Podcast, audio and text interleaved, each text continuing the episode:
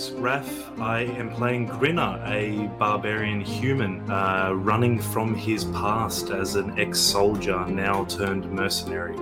Hey everyone, um, I'm Jared. I, um, I'm playing the character of Luther. Uh, he's a Dhampir. Uh, he is a fighter that specializes in firearms, a bit of an investigator, and I am the great, great, great uncle of uh, Grinner. Hi, I'm Jacob. I'm playing Tithla, the Goblin Ranger. Uh, she is a wonderful hunter and medical genius.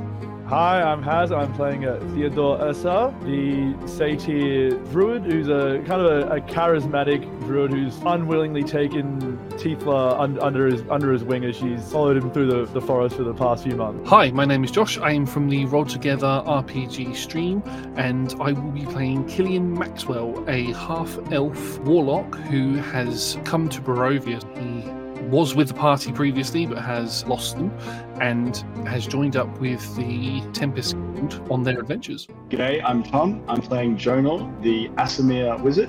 Um, he is Owen the pursuit of good and evil, uh, finding out the best and worst in this world, and he's doing that with a little bit of naivety and optimism. And I'm on, the dungeon master of our Curse of Strahd campaign.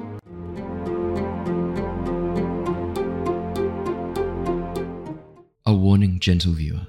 Curse of Strahd is a horror themed Dungeons and Dragons campaign, which means you may hear adult language or adult themes throughout this episode. Hello! Hello! Hello! Hello, hello, and welcome back to the Lost Archives for our Curse of Strahd campaign. We are very excited to be jumping back into our horror campaign, especially because we actually we missed our session last Monday, unfortunately. We had a few players sick and away, Luckily, though, the player that we like the least is away tonight. Um, Haz can't make it to tonight's set. Sorry, Haz. That's, I should I should be very very like I actually Haz and I are very good friends, and I and I, I am very much joking, just in case you were wondering. Um, unfortunately, Haz is away for the next two weeks. Uh, he is away in Germany. So if you happen to be in Deutschland and you bump into that curly haired satyr, say hi, and um, tell them that For you're our big German audience. yeah, exactly. To, to be fair, you laugh. There are actually a few people who listen with German awesome. subtitles on. So I know there must be some people. Guten I'm Morgen. assuming they're in Germany. Maybe they're in Austria. Um, but uh, thank you. Yeah, obviously, if you, if you see Haz over in Germany, give him a little wave and a hello. He's over there for two weeks for. And no context either. Just No say hello, context. Haz. Just say hello, Haz. That's Um, it. and walk away again. do you know what? Don't even call him Freaking Haz. call him call him Theodore. Do the traditional Fey greeting. Um, what do you reckon the traditional Fey greeting would be? Maybe Isn't throw like glitter like, in his six shots? face. Man, Yeah, this is your probably world. You you can just you just. do I'll just make want. it up. What's what's Um, what's the Fey? You know what is the Fey greeting? just say hello Theodore and then like go with some pocket glitter and then run away um, if, you, if you do happen to bump into him uh, unfortunately he is away for work purposes so it's not a fun trip so if you can brighten up his day by doing that i think he'd be very very happy um, Everyone loves glitter in the eyes. exactly I can tell you right now, there are no health impacts of small, sharp flakes of uh, glitter that can cause problems for a cornea. Don't worry, not a problem at all. Um, we, we Eyes, are- they bounce. They bounce back. they bounce back. It's, it's, that's a true fact about the eye from Jacob there. Um, that is the only announcement we have tonight. I will be playing the character of Theo while Haz is away. Um, I will. I'll cover Theo for the next two weeks. Um, everyone else is here tonight. We are all ready to rock and roll. Otherwise, I don't think we have any other fun, crazy announcements to share for the moment, unless anyone's got anything fun they want to share. I think Josh, you and I might be doing something for the Corsairs Cove um, uh, charity stream event. I, I just got a message literally before we went live about the Corsairs Cove Candle Keep Christmas. Have you been Have you been messaged that yet? I suspect yours will be coming soon. Yeah, I reckon I'll get mine soon. I haven't had it just yet, but fingers crossed. Yeah, I think uh, it sounds like there's going to be another another really fun charity live stream event, a Christmas themed live stream event over on Corsairs Cove. So we will definitely hang out for that. I think uh, if uh, if I am available and I'm free, I will definitely try and do it because uh, Corsairs Cove are a lovely friend of the show, and we uh, we love doing little cross plays with them. We should get Josh. We should get Josh on for a uh, other Josh. We've got this Josh. We should get the other Josh, Josh the pirate, on for uh, for a. Uh, a session as a guest character. Maybe I should see if he's free next week while Haz is away, just for a quick. And he'll never leave. Double Josh. That's So- what so far- happens when the, with the Joshes. I was gonna say so far, hundred percent success rate. Josh is like Man, Uh, completely most of that. Wednesday night game are mostly guest characters. It's true. That's true. Um, but that's that's how we recruit the best and the brightest. Is we bring them on as a guest spot, and then they stick around. That's that's how that's how most people end up getting sucked into this. In fact, every single person who's sitting here was a guest before they joined the mainstream. Um, Hey, I'm except for there, Jared. Except for? Jared. Except for Jared. Hey, He meant everyone that matters. Yeah, I did. Oh man, that's fair. That's fair. Um, so we we will jump into we'll jump into the session right now. I will do a recap, a really nice detailed recap because obviously we've had a week off before, um, so we, we weren't here last Monday. So I'll make sure we're, we're fully re-immersed back into the uh, back into the uh, the adventure. So previously, our adventure has been following a new team of the Tempest Adventuring Guild, specifically a, a new team consisting of Theo, Luther, Jonor, Grinner, and Tithla. Having become trapped within the realm of Barovia while searching for some missing adventurers, this group have been travelling west in search of a way to escape these lands. Their journey has not been made alone, though. In the town of Vallaki, the team met up with Killian, an adventurer from a distant land who has now joined the party. The team are on their way to the town of Krezk, accompanying Nikolai and Stella Wachter, the last surviving children of the Wachter house. After losing her mind following an accident with a teleportation circle, Nikolai is hoping the abbot, abbot at Krezk can help his sister Stella. The party too have need of a healer, Tithla having suffered pretty severe burns a few days ago, which have yet to be fully treated. After exploring a seemingly abandoned tower on the way, the team bumped into Esmeralda, a student of Rictavio's currently attempting to track down her former master. After gifting Esmeralda a whistle, which the team had previously agreed to use as a signal to contact Rictavio again, they parted ways and returned to catch up to the Wachters. Unfortunately, their time at the tower had proved longer than originally anticipated, and the Wachters had moved on ahead. Tracking the path onwards, the team was surprised to find the wagon had turned away from the path to Krezk, instead heading down the road leading to the Wizard of Wine's vineyard. Following the path, the team found themselves in amongst the vines, a blood trail leading from the ruined carriage just off the side of the road. Emerging from the blighted soil, a large mass of vines covered in beautiful flowers suddenly rose from the earth and attacked, undead monsters emerging from its bloated form. The team destroyed the corpse flower, but upon its death, a cloud of spores unleashed from its stem, causing them to black out and suffer vivid hallucinations. After awakening from this shared dark nightmare, the team made their way through the vineyard to the buildings on a large hill nearby. Meeting the owner of the vineyard, a gruff older gentleman called Davian, the team placed the order for the wine that was to be sent to Vallaki as per the instructions of um, Gunther back in the town of Vallaki. Then they joined Davian for a bit of wine tasting. As the evening wore on, the wine worked to help smooth conversation, and the team spent a while learning about the dangers posed by the druids of Yester Hill, a nearby druid circle that had been corrupted over a very, very long period of time. After Jonor offered to do a card reading as a bit of a party trick, Jonor found himself making a true foretelling, the second true foretelling he's made so far, mentioning a talisman made of feather and bone, lost in a drowned village. This seemed to have a pretty profound effect on Davian and his daughter, uh, who very quickly headed off, leaving the party to kind of make their own way to bed. Um, Killian decided to check up on the daughter, a bit sort of confused uh, as to whether or not um, Stefania uh, was okay. And after having a bit of a talk to her before he could learn anything useful, Davian came back in and sent her to bed. And that is where we left off last session. Jonor having finished his card reading, the cards now tucked away back in your deck, Jonor.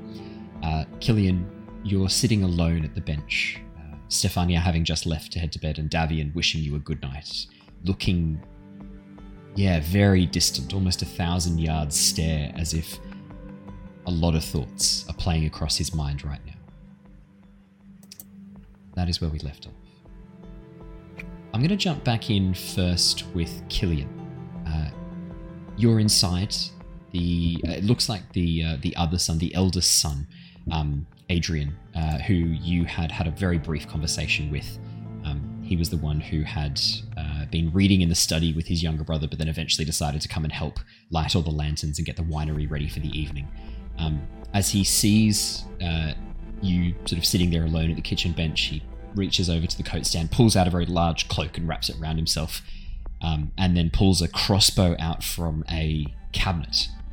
Attached to the wall that is currently locked. He reaches in with a key, unlocks it, and pulls out what looks like a, uh, a pretty a pretty reasonably sized crossbow. Gives you a bit of a smile. Sadly, I'm on uh, I'm on guard duty tonight. Um, if you need uh, need anything, the guest rooms are now made up. Uh, feel free to stay up as long as you want. And uh, if you need anything, I'll be uh, be over near the barn. Just do a sort of lazy circuit around for the next couple of hours.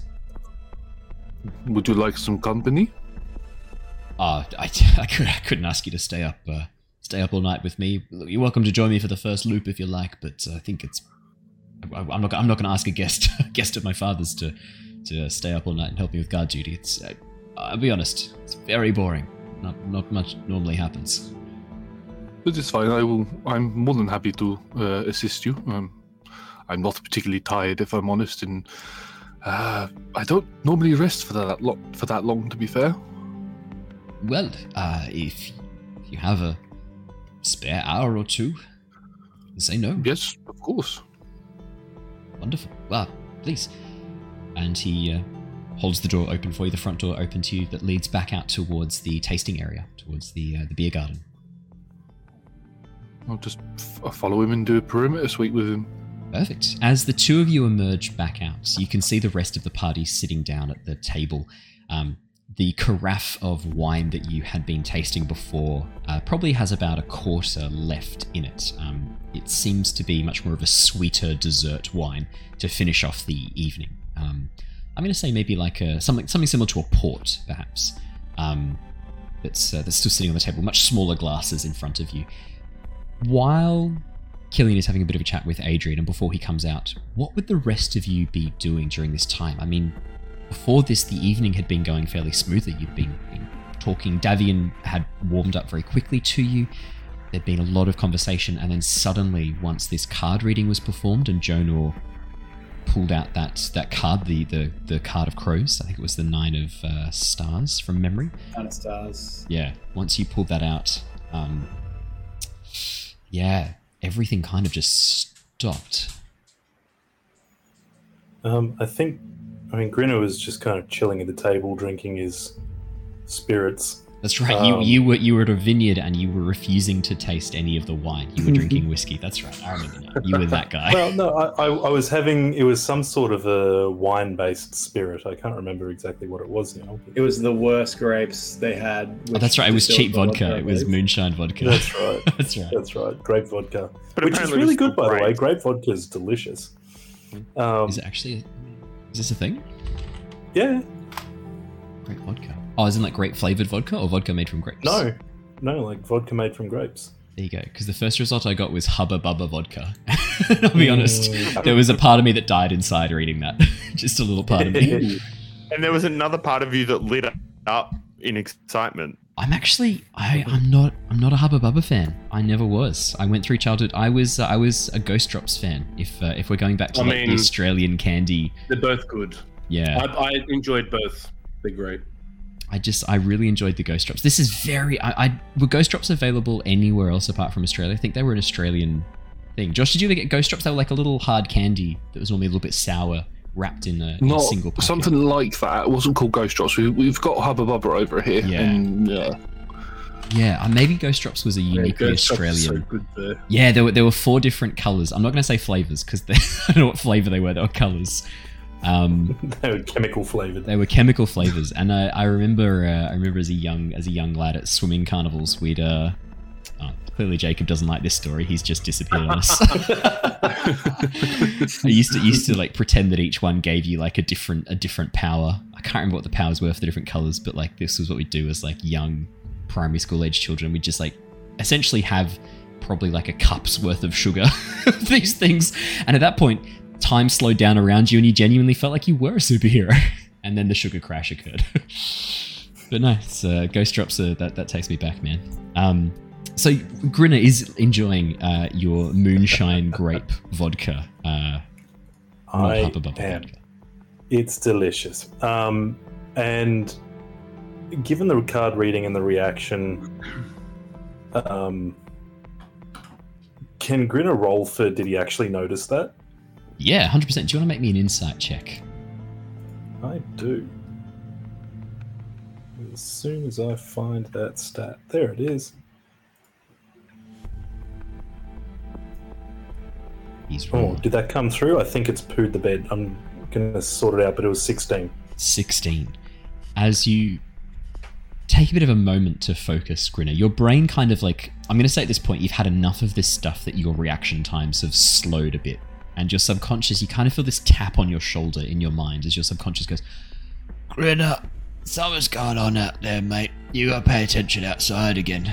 Put the glass down, something happened out there. Jo- Wakey, Jodo, wakey. Jodo said some words. he made him unhappy, and he showed him a card. And he, we, we noticed a card had a little crow on it, and he talked about some sort of like thing made of feathers and bone. The girl got really upset and ran off, and the man got really like quiet. Um, I'd say that yeah, you noticed that the the girl Stefania, emotional, very like emotional response. This instant shock replaced by sadness and grief as she quickly left. Davian was a bit different. Um, very hard man to read. This is a man who's used to sort of keeping his emotions buried beneath, wearing a mask at all times. A man who sort of has been strong for people around him so they don't know when he's hurting or when he's upset or in, in danger, probably to protect them. Very much like, I'd say probably Grinner, not too dissimilar from how you would be in situations. If, if you were with your loved ones, you would want to protect them from things that might upset them. So you yeah i mean there's a, there's a kinship there almost an understanding of yeah this is this is how he deals with things shock definitely from davi a numb shock almost like a battle shock this numb empty feeling. No other emotion from davi. So I've I've been around, like you say, that's that's how Grinner works, and Grinner's been around a lot of nasty shit, and his band of people that he was with have also been around a lot of nasty shit. So yeah. that sort of way of dealing with things and coping would be second nature for him. Oh. As such, could I argue a roll with advantage to see? I guess what is it? Grief? Is it um, fear? What are the? Like, I know that you're saying that there's not really much of a read on other emotions, but is there any way that Grinner can delve a little deeper, given his he channels shit the same way? Yeah, I, I think that's a very well reasoned argument. Yes, you may. You may roll your insight check again, and we'll take the higher value. Be a real shame to get a nat one now to balance that out, wouldn't it? Twenty three, Grinner. It is definitely a sorrow, a grief, but there's another emotion there as well. Anger, a burning anger that has never been extinguished. It's been squashed. It's been pushed deep but Davian is f- he's raging underneath the surface. He is hurting. And he has covered it up with this cool facade. That emotionlessness it's like a lead lining keeping in nuclear hot nuclear waste. this rage burning within him. Whatever and to it is- clarify, yeah, yeah, yeah. Not not at Jonor. Not at Jonor. Yeah, Whatever. okay, Yeah, no, no. At something else. Definitely not Jonor. There's there's shock at Jonor. There's confusion. Um, there's probably there's maybe like a hint of resentment about Jonor bringing this up, but the rage isn't directed at Jonor. It's not directed at anyone at this table. It's not directed at anyone that you can see. This is rage directed with a 23. This is rage directed mostly at himself. Mhm. Oh yeah, Grinner knows all about that. All right, that's all I need. Yeah. This is a man who feels anger and hatred, self loathing, and shame. And he's he's followed his daughter inside now. Hey, okay. And yeah, you know, Good you saw of Killian follow the daughter in. He stayed outside with you for like an extra 30 seconds and then followed Killian in. Mhm. I'll, I'll stay put and keep sipping my drink, just having a think. I think for the moment. So, what what time what time of day is it right now? like It's evening, early right? evening, probably about. Um, oh, no, sorry, no, no, no. It's not early evening. It's probably about uh, mid to late evening, about sort of 9 o'clock, 10 o'clock by your Yeah. best estimates. Because you, you, you got up to the top of the hill at about 5 o'clock and you had, I mean, you guys were drinking and talking for a while. So yeah, I'd say probably about 9, 10 o'clock at night. Um, because the lanterns were all lit around about, about seven. So yeah, it's been and it's been about two hours since then. So yeah, about nine or ten o'clock at night. Cool. And what's so Grinner? What were you just doing then? You're you were you outside? You said or something? Yes, so I'm I'm still at the outside table at the alfresco where we were. Um, I've just been drinking my straight grape vodka, and um, after this whole card reading, I'm just going to stay sitting there, kind of spinning the drink around in the tumbler that I have, and and mulling over those emotions that I picked up on because they're very close to home. Um. okay. I'm going to sit down at the table with you. Um. Let some time pass for a sec. I also have a little sip of my own wine. Um, everyone else, whoever's there, will obviously stay there. But um, obviously, uh, Davian has already went inside. So I'm gonna look at you, Grinner. I'm gonna say, ah, so, Grinner, Yeah. where, where where are you from? I know we've known each other for a while, but we've never really talked about sort of our backgrounds. Well, no, I suppose we haven't. It, it's hard to. I, I don't really like thinking on on the, the past stuff, mate. You, you know that it, it's all about in the moment and, and just try not to fucking die. Uh, I'm not talking so much about where where you served, more the f- the family that you had before. Uh, yeah, well, Are they? Do you still have family? Not not that not that I have anything to do with. I, I don't I don't really know if they're still alive. Uh, Because I noticed something way back when yeah.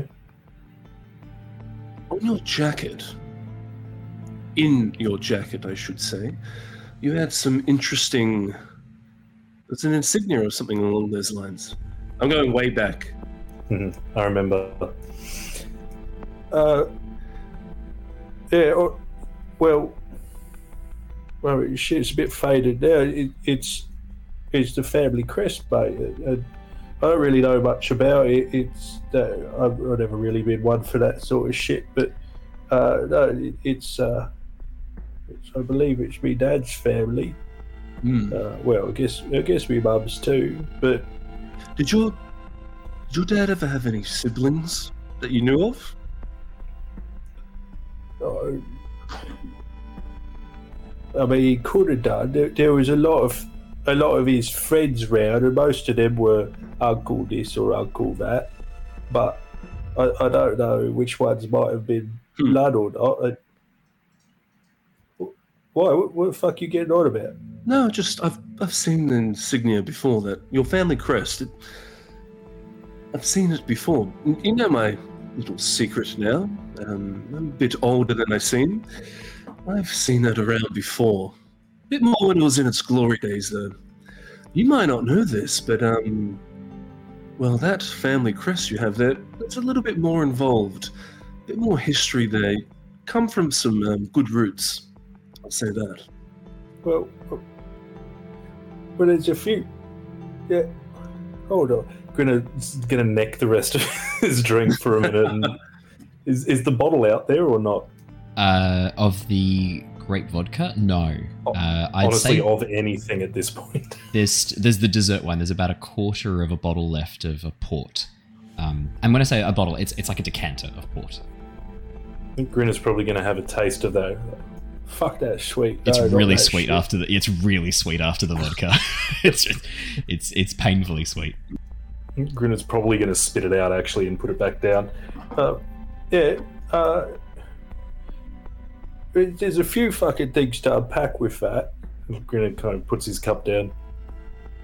You- we haven't really spoken too much about that. You say you're older, and I know you got some fucking shit fuckery going on, right? Well, But- I'll, I'll, as we were talking, I'll like lower my my uh, glasses. That normally you can't see my eyes, but now you see them, and they've got like that reddish hue to them. Yes, a little bit of fuckery, as you said. With that reddish hue, would I pick up on any similarities between any other monsters we've been fighting recently? I, th- you know outright, Grinner, at this point that Luther is uh, partially through the transformation Mm. into a vampire. Mm. You Yeah, know that you for know a that, fact. but- yeah. But do I draw that correlation with the eyes as well? Um, do you want to make me a nature or arcana check? And while you're doing the other thing, I'll, I'll, I'll add as well. I think the family crest. It was the military patch on your coat that you'd torn off. The family crest was on your, your waistcoat, wasn't it? That you wore like half hidden under the coat. Yeah, cool. Yeah, Yeah, that's right, I only and- saw it once. Yeah, you've only seen it once as he sort of pulls the coat apart. Because Grinner has a very I- I've- military. I've kept I've kept my distance, but now that I've revealed my secret, I'm I'm prying a little bit. I'm probably not gonna. Yeah, well, yeah, I won't say nothing more. Because Grinner, Grinner wears an old waistcoat, a very faded waistcoat with the family crest that is very, very old. Um, and it's mostly kept hidden underneath the military jacket that you wear with your then trench coat on top of that. But, I mean, now that your military jacket's unbuttoned, it's a bit warmer here. You've not needed to bun- bundle up against the, uh, the cold. The waistcoat's not that dissimilar to the waistcoat Luther's wearing as well. In fact, Luther's just looks like a much more well maintained, well e- yeah, like perfectly fitted, bespoke waistcoat. Very similar cut. Um, ten Grinner on the Arcana. Ah, I mean, red eyes. You know that there are many races that have red eye color naturally occurring. I mean, tieflings, genasi, fire genasi specifically. Um, uh, you, you've even heard of a condition, albinism, where people can have no pigment and they get red eyes as well.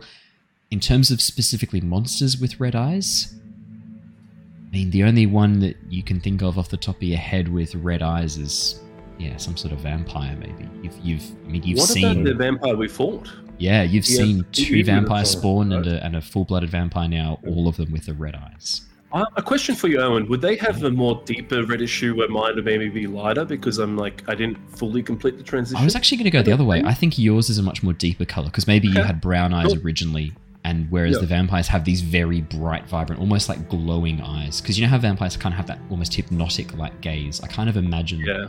this very like encapturing hue. The, the red eye color that glows softly seems to draw you in and pull your vision in towards the uh, towards the vampire's gaze to help. And um, sorry, when does the sparkling skin come into it in the sunlight? That's that's after he's given a piggyback to Tithla and told her to Oh. hold on tight, Spider Monkey. Um, yeah, yeah, yeah, yeah. It's Now I have um, to do that. yeah, yeah, So yeah. it's- I'll do that in like 50 sessions when we don't remember. Yeah, perfect. As as you as you're leaving your friends dying on the floor of Strahd's ballroom, you're like, hold on tight, Spider Monkey. you just run then we down the side of the castle, leave the rest there to die. Yeah, exactly. Perfect. Um, you, what what race were you before you got all nibbled on Lufa? No, human. Like, I show my ears. I show my features. Like just, just a classic old human. From Classic Oxenford, actually. That's that's where I'm from. Well, originally there's- there's people there. What? How, how fucking old are you, mate? Do you really want to know? Truly? Yeah, You- yeah. I, I, I think. I Well, mean, I've lost count of of some of the way, but from my estimates, 210 years old. Well, uh, right. Uh, you fucking look good for it. Oh, well, thank you. And you knew my family or some shit. Well, I've definitely seen the crest. You should take more pride in that. Well, it doesn't mean much to me now. It's, it's I, I think the the waistcoat's a hand me down. I just kind of hang on to it, but I put my hand on your shoulder and go, ah, Grinner, family is everything. Blood runs thick. well, I suppose tell that to a dad that beats you. Well, it doesn't bode well. Hmm. I sort of look down a little bit, almost like disappointment on my face, because I Yeah. realize that's probably an ancestor, uh, uh, not an ancestor, Well, sorry, a um, descendant. Statistically, if you think about the the ages in play, that's probably your nephew or great nephew. Mm. Well, not a great nephew. That's your nephew or shit nephew. It's the other way. Definitely not a great nephew. Yeah. So I'm, I'm going to look a bit disappointed with that. Actually, that that, that yeah. Hmm. Well, with that, um, I, I pat you on the back, on the back, I pat you on the shoulder again and go. Well, like I said, take a bit more pride in it.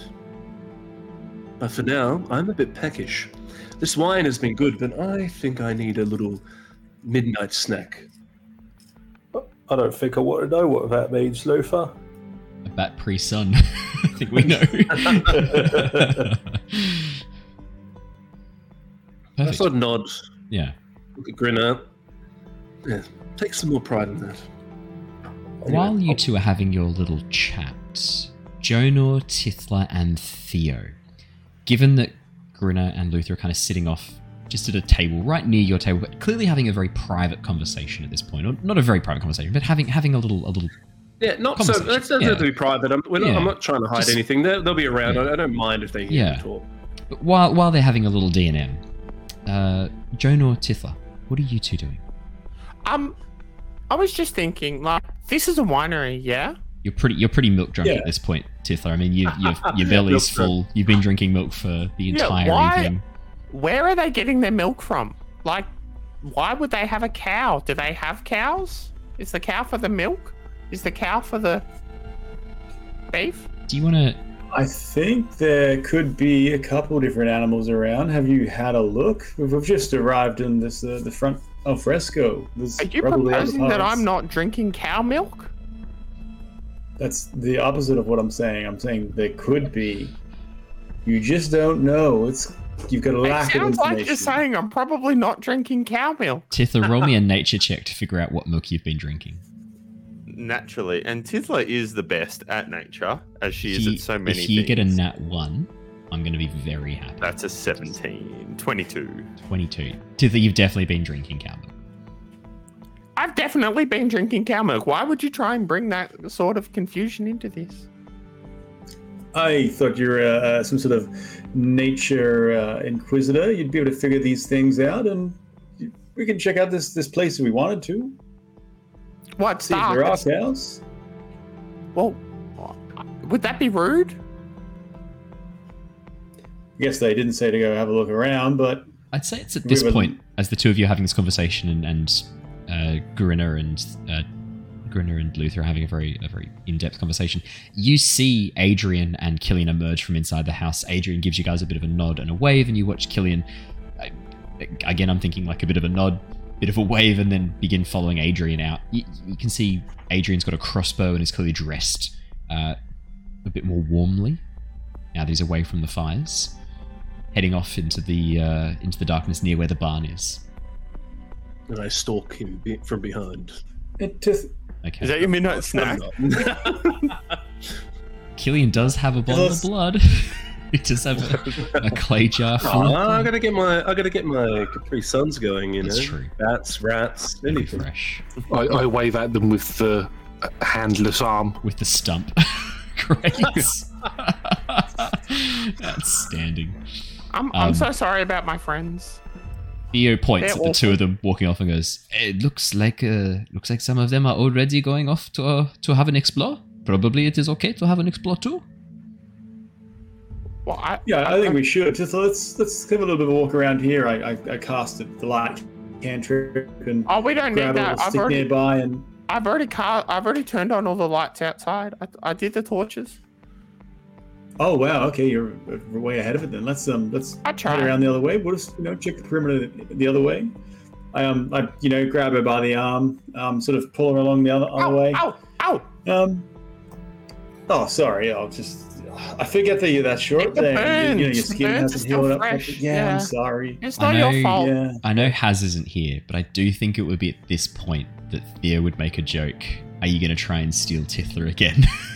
They feel like I I, don't have think to. you would. I think that's too easy. I Oh, think okay. I think it's more classy than that. Well, And you I never try to steal him. Try to buy him. Yeah. There's a difference. And I think Owen's just a bit paranoid now that, and Owen's just waiting for it 24 7. Get ready. Is it now? Is it now? No, we're classy people. That's These not things- true. That's a deception check uh, with disadvantage. it's definitely not true. Um, Because we all know it was a scholarship being offered. That's true. So Exactly. Uh-huh. well, I think even the mum was a bit worried, wasn't she? no, Everyone she wasn't was. until until okay. she wasn't until until Jacob made it worrying. um, as as the two of you begin to head off, um, Theo sort of goes to stand, stops, and goes. Actually, I am uh, I am kind of comfortable here. I might uh, might stay and keep drinking this uh, delicious port. Uh, you have fun walking in the darkness. If you uh, need any help, uh, need any help, just uh, give a call. I will uh, I will mirthfully leap to your aid. Okay, thank you. Um, quick question. What's mirthfully? With uh, joyous abandon. Mirthfully is uh, where you have a lot of joy and you do it with a lot of enthusiasm. That's uh, that's what it is. Okay. See, I learned so much around you. Thank you so much. It's the same kind of joy that you would have to blast Hans Gruber off the top of a very tall tower. Who? What? That sounds Sorry. some sort of. Uh, the, the word Christmas movie comes to mind, and I'm Yes. just not sure why. The best one, the best Christmas movie. You're goddamn right.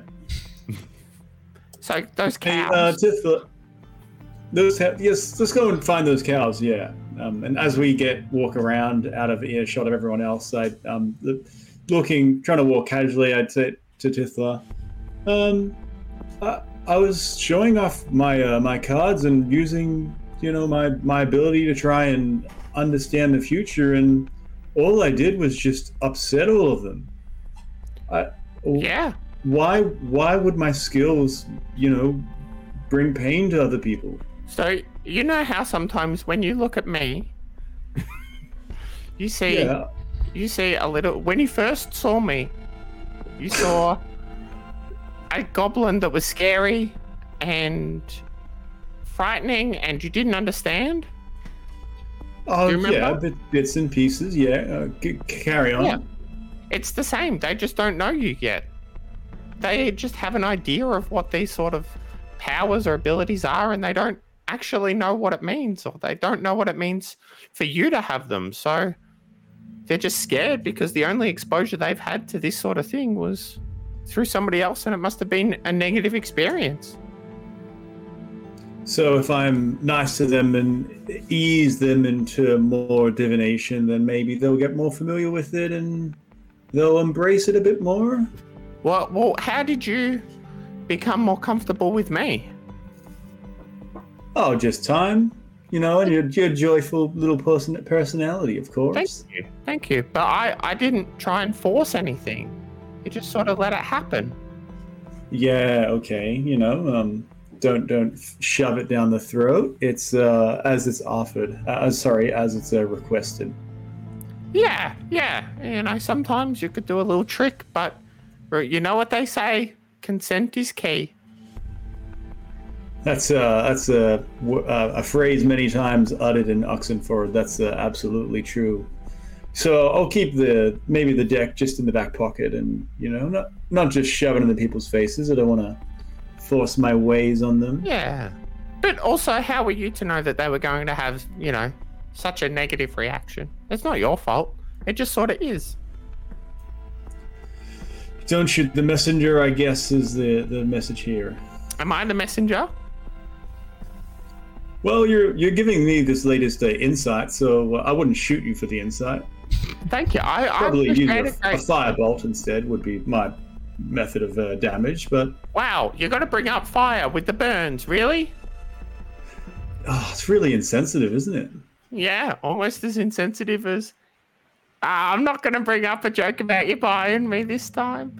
We were having a nice moment. I won't wreck it. Ah, Hey, can I show we you? see something? any? Oh, yeah, okay. Hey, Um, you see these? You see those cows over there? I come. look for cows. Are you? Are you? Are there actually cows? Yeah, oh, she's pointing at cows. Yeah. Uh, Oh, that's not how D and D works. Uh, well, I was waiting for you to interrupt and say there are no cows. Which I was- did. Um, could I get you to roll me a perception check, please? Roll for cows. Absolutely. Perception is. That's 13 21. for Jonor, 21 for Tithla. Tithla, as you point, rather than pointing specifically at a cow, what you're pointing at is down towards the uh, lower section of the vineyard. Um, you can actually see what looks like a pen, an animal pen. It's probably only got a bay for maybe three or four medium to large sized animals. And you can see there is a trough out the front with water, another trough with hay, as well as a saddle draped over the side of one of the fences towards the front. And this is set just off the road uh, and on the driveway that leads up towards the main house. Um, there's no fires or anything down here, so it's only the light of the moon that's allowing you to see this. And as you have a quick look, even from this distance, let's say you're probably about 30 meters away, looking through the gloom with your very keen goblin senses, you can see that two of the uh, stalls have a horse in them. One of the stalls is empty, and one of the other stalls has a cow. No. Um, well, never mind. The, the the cows aren't out in the field or out and about. I was going to show you this cool trick where you can get them and they fall over and they land on their back and then they struggle to get up. It's called cow tipping. Um, but they they got to be outside a little bit. This this isn't going to work. I'm sorry. As an aside, That's as a a city fun boy, little- is cow tipping a thing that actually people do in the real Yeah. world? Okay. It always felt like to me the sort of thing that country people would Like say to drop make bear? city people look like idiots. Yeah. yeah, good to know. No, drop bears Wait, are different. yeah. Obviously, drop bears are real. Um, mate, yeah, don't you, like I, cow lo- tipping. I, lo- I, lo- I lost my father to a drop bear. Like, it's, it's, I can't believe you're just bringing this up. At least he Yeah, got but he was no good, so it's fine. I, we found him again straight after. He's fine. Yeah. Just got dragged up the tree. No worries. Yeah, exactly. Now, you just tickle them under the chin and they let you go. What fathers?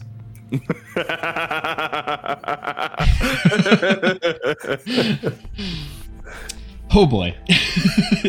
Carry on, Jono, please. Save us from this conversation.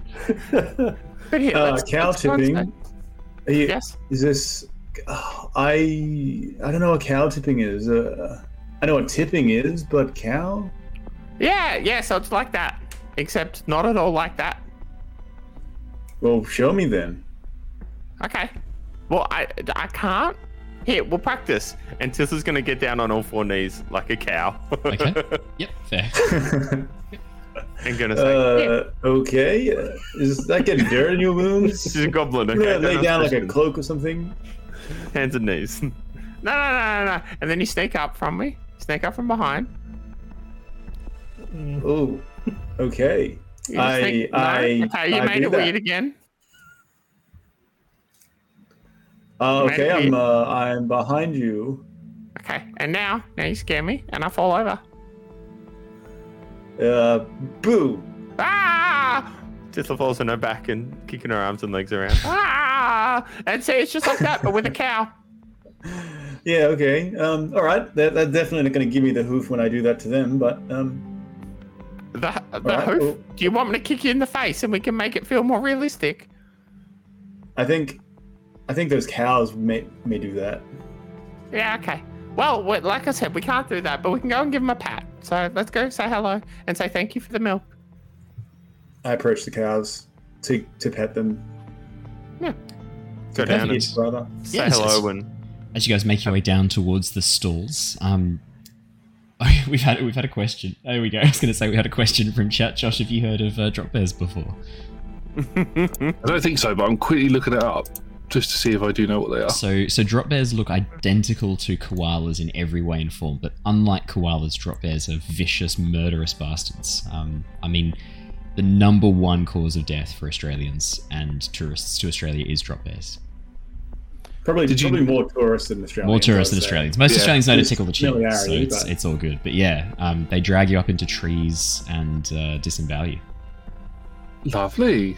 and if you're ever out in the in Yeah. bush at night, you can hear them grunting Yeah, you can. from the tops of the Yeah. trees. And it's hard to tell apart because they sound they sound identical to the mating call of the male koala, which is this. Mm, mm, mm, so it is very hard It's to actually know. grim. It's Yeah. the red eyes that give them So away though, because they're iridescent in the But dark. once you can see the red eye, it's too late for you. Hmm. You're already a goner. That's the that's the problem. I think I think they're related to the bunyip as well. Which is They cool. are, yeah, yeah, Mm. and the uh, and the yowie as well. It's a it's a it's a very That dense is- family tree of. Uh, Josh just must be sitting there like, what the? Josh's like, what the fuck is That is- the yowie? I mean, I was going to say the most de- the two most deadly animals in the UK are the deer and, and cows. Food is what I'm hearing. And we've had to go this way up. Is that as in oh dear? As in actual deers. Uh, Like 5,000, no, 20,000 road collisions in the UK are caused by deers a year. And hang on, like hang on, people hang are on, hang killed on. by Is it, the, cows. is it the deer that's killing people, or is it people not driving properly? Well, if you're in a car crash, what kills the because they person? Is it the phone pole or the car? I mean, we I do think it's the kangaroos are very deceleration. It's the deceleration, right? The physics. I think Kangaroos are very similar. it's physics. Blame the deer. physics. Physics is the villain here.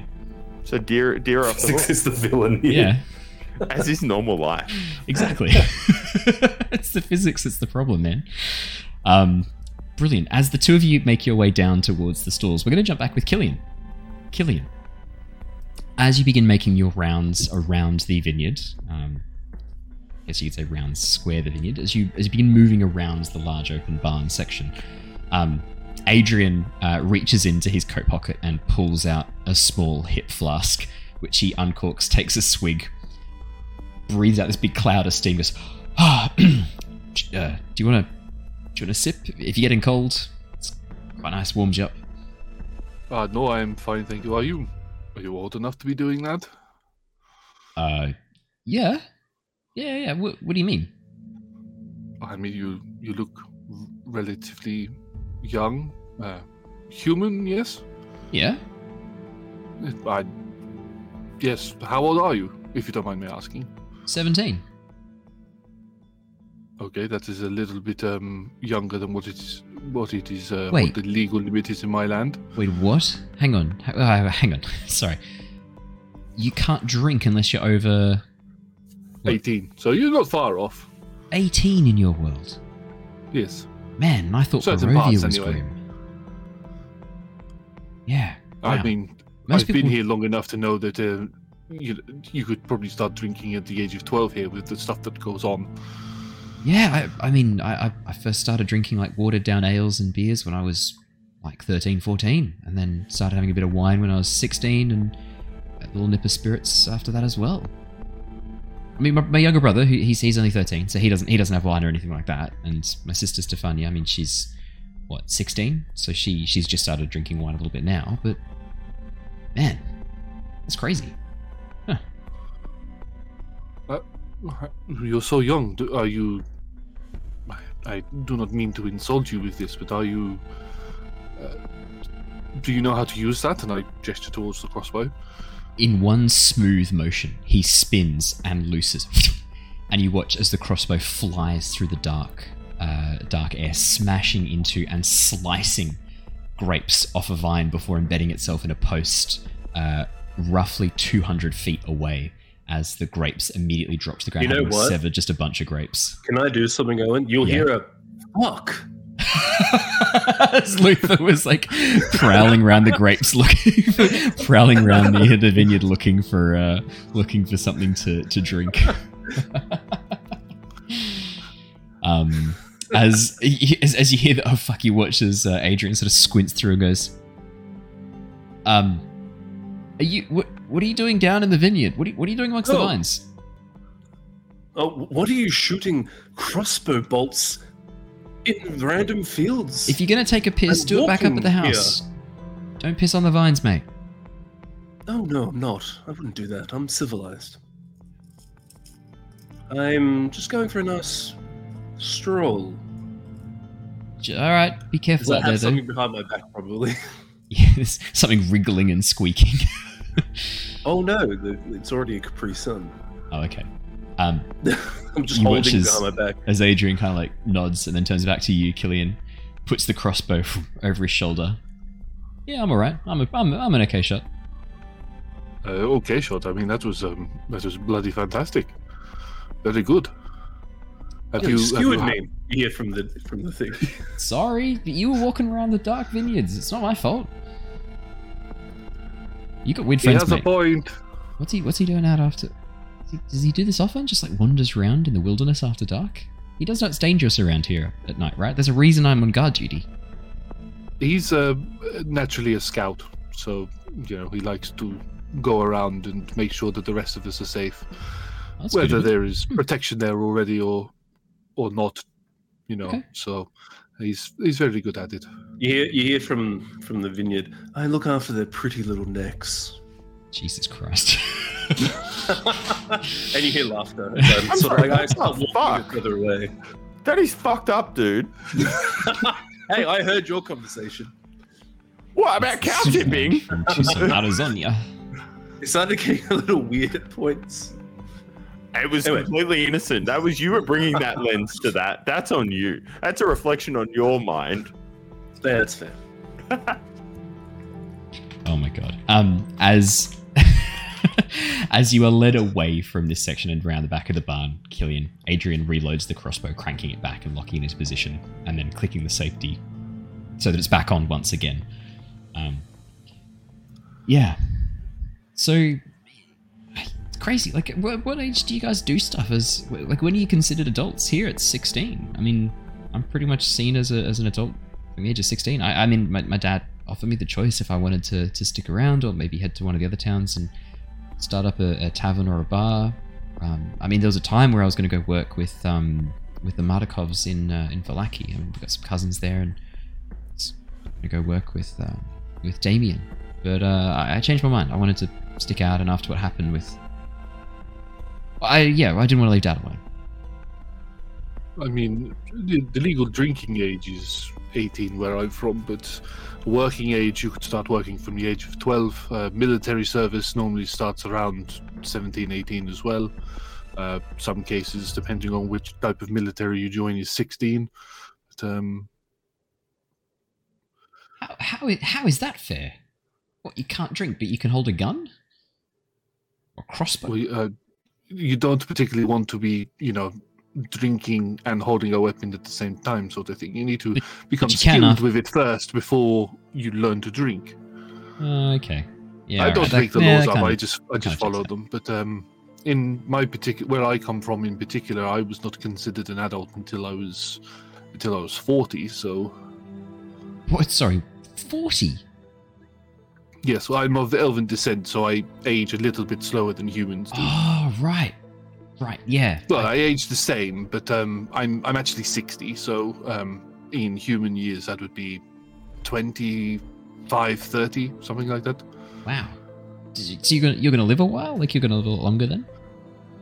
Yes, uh, I, I believe maybe 150, 200 years or something like that. I, I'm not I'm not 100% sure on the exact mass. I mean, obviously, unless something happens to me, but naturally it would be 150 to 200 years.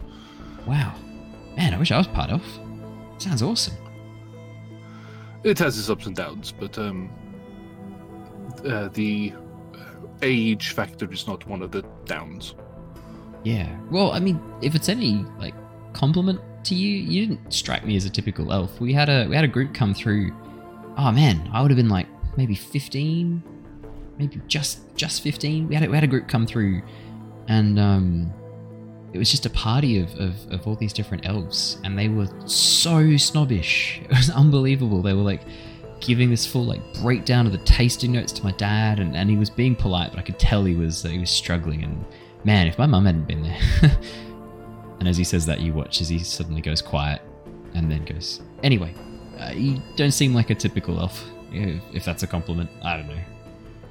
I, I'll take it as a compliment. Um, I believe the elves you are probably speaking of are probably of the high variety, uh, not not the good type of high either. Um, Is that what is that what you call them, or they don't call themselves that, do they? high elves is what they normally call themselves. Fuck yes. me, pretentious wankers. Do they really call themselves a high common elves? greeting. High elf. you just You're a sad, sad man, Raph. You're sitting there. How long have you been sitting on that for? Oh, long enough. Since he cracked open the D and D playbook for the first time. Yeah. yep. Oh man, there we go. Well pun, well pun. Um, uh, man, they really call themselves high elves. That's Yes. pretentious as. It is a little bit, and judging by the description you gave, they they are likely to be of that descent. Uh, do you Yeah. know what happened to them? Did, They do you introduced know- themselves with like three names, and they were like I couldn't pronounce them, and then they insisted that we call them by their full names. It was ridiculous. It was, it was crazy, man. Um, what happened to them? Um, I don't know. After they left the vineyard, um, I mean, and you can see he's like, there's a look of guilt. Like he wants to tell you something, but he also doesn't know how to tell you, and there's clearly something he's struggling with at this point. I'd say your passive, passive uh, insight is enough to pick up on that. I mean, they were assholes by the sound of it. So if if if they um, they have no connection to me myself, I am not uh, of my elven descent is not that of a high elf. I am Yeah, uh, descended from those who dwell in the forests. So.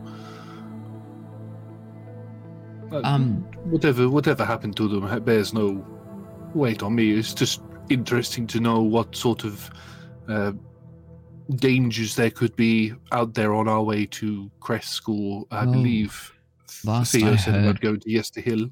Last I heard, they were making their way to Strahd's castle. To he doesn't say Strahd's castle. Sorry, let me rephrase. Last I heard, that they said they were making their way to Castle Ravenloft. They said they were going to demand an audience with the ruler of these lands, and we never saw them again.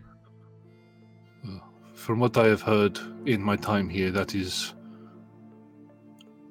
not a good thing. It's not um you do not make demands of the master of that place. Yeah, it's a shame because like I, I was generalizing. One of them seemed quite nice. He was like, I, I guess like you, like a youngish elf. Like he seemed like he was like a couple of years older than me at the time, maybe like 20, 22. So what's that in Elven year? Probably what, like 200, right?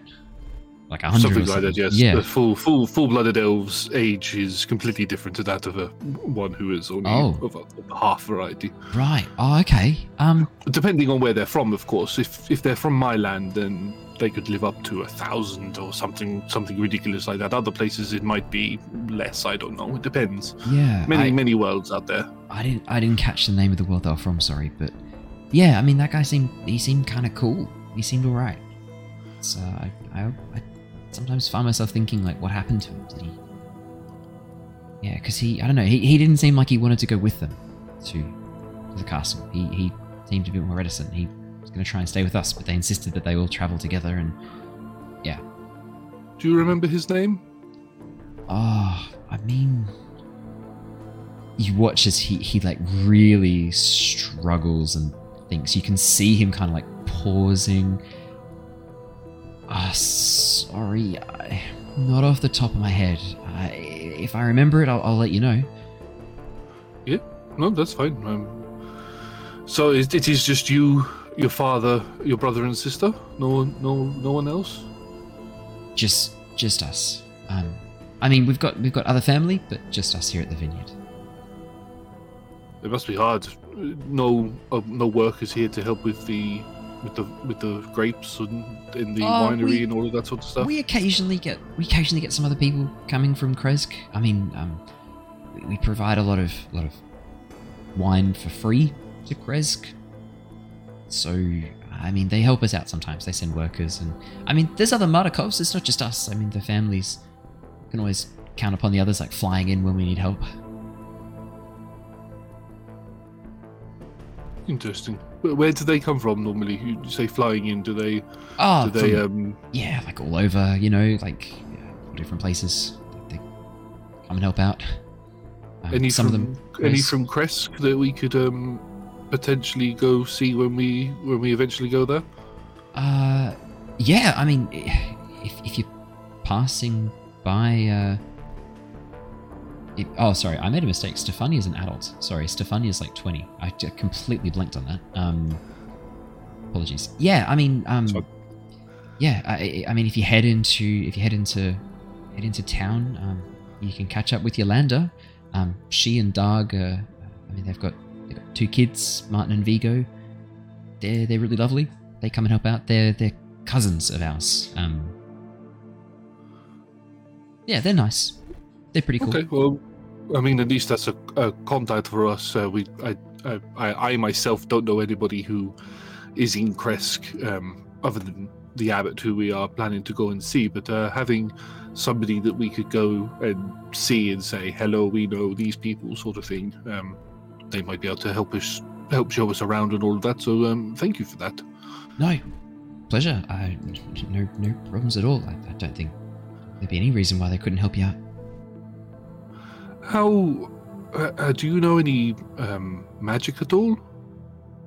Magic. Um, I mean, I, I know, I know a little bit. Um, not very much. Do you want to? Do you want to see? Yeah, yes, please. I, I had a sense that there might be a little bit of magic there. Not, not much.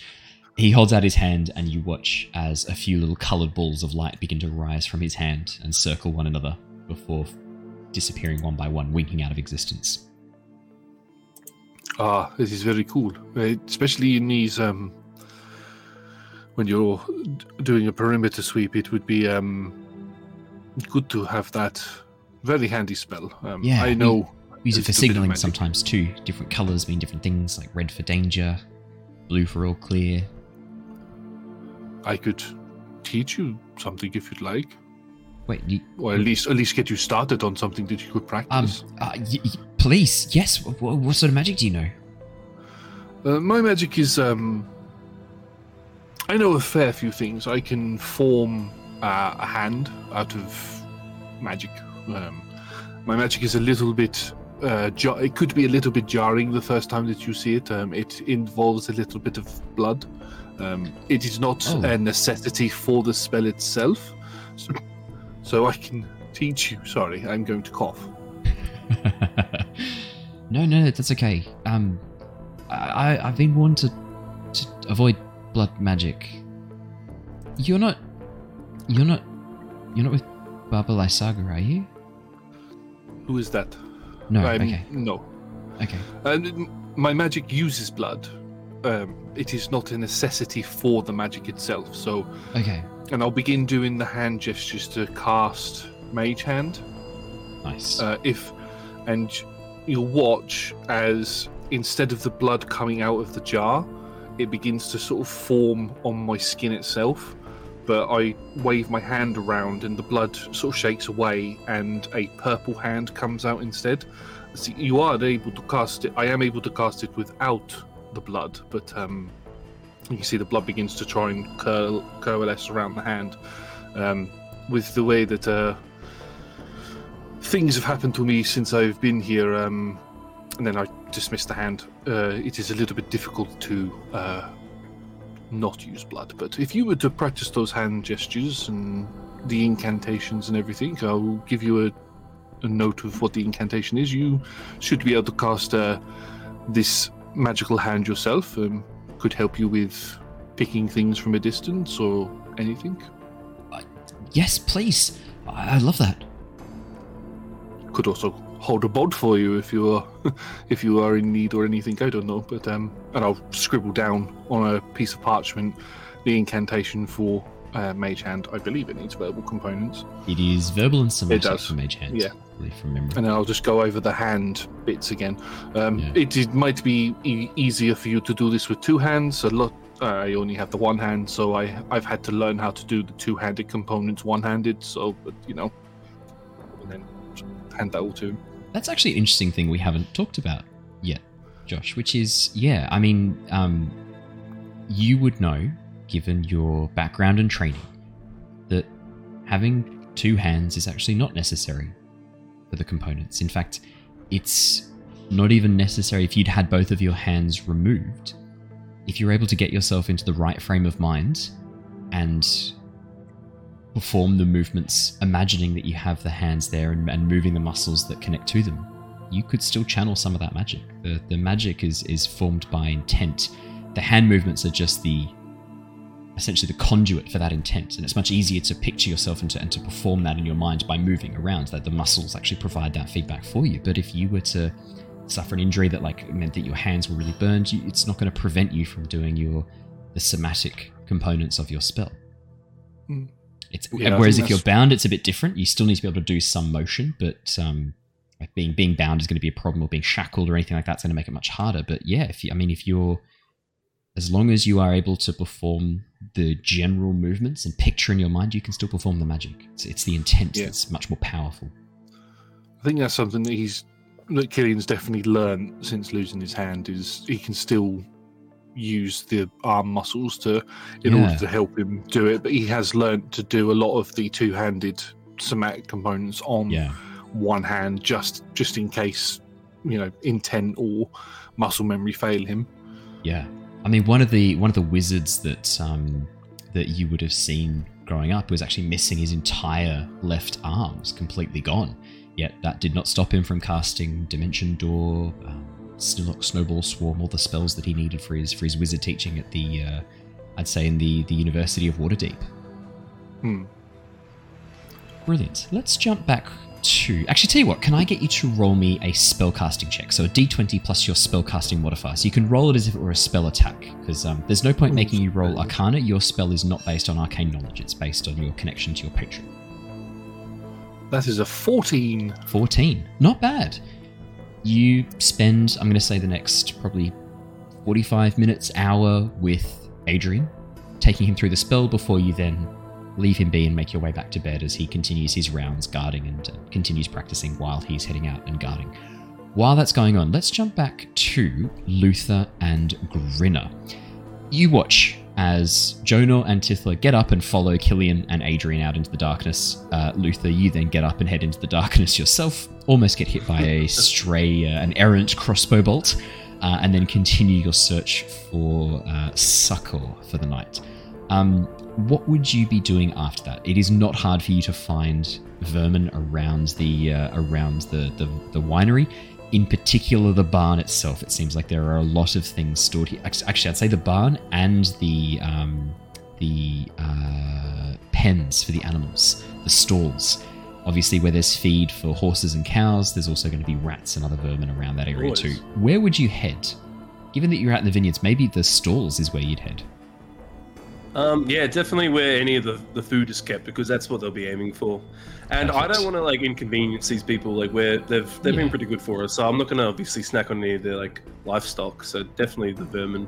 Perfect. As you make your way to the stalls, you're rather surprised to see a bit of light coming from them. And as you approach, you can see Jonor and Tithla. Jonor walking up towards the stall with the cow in it.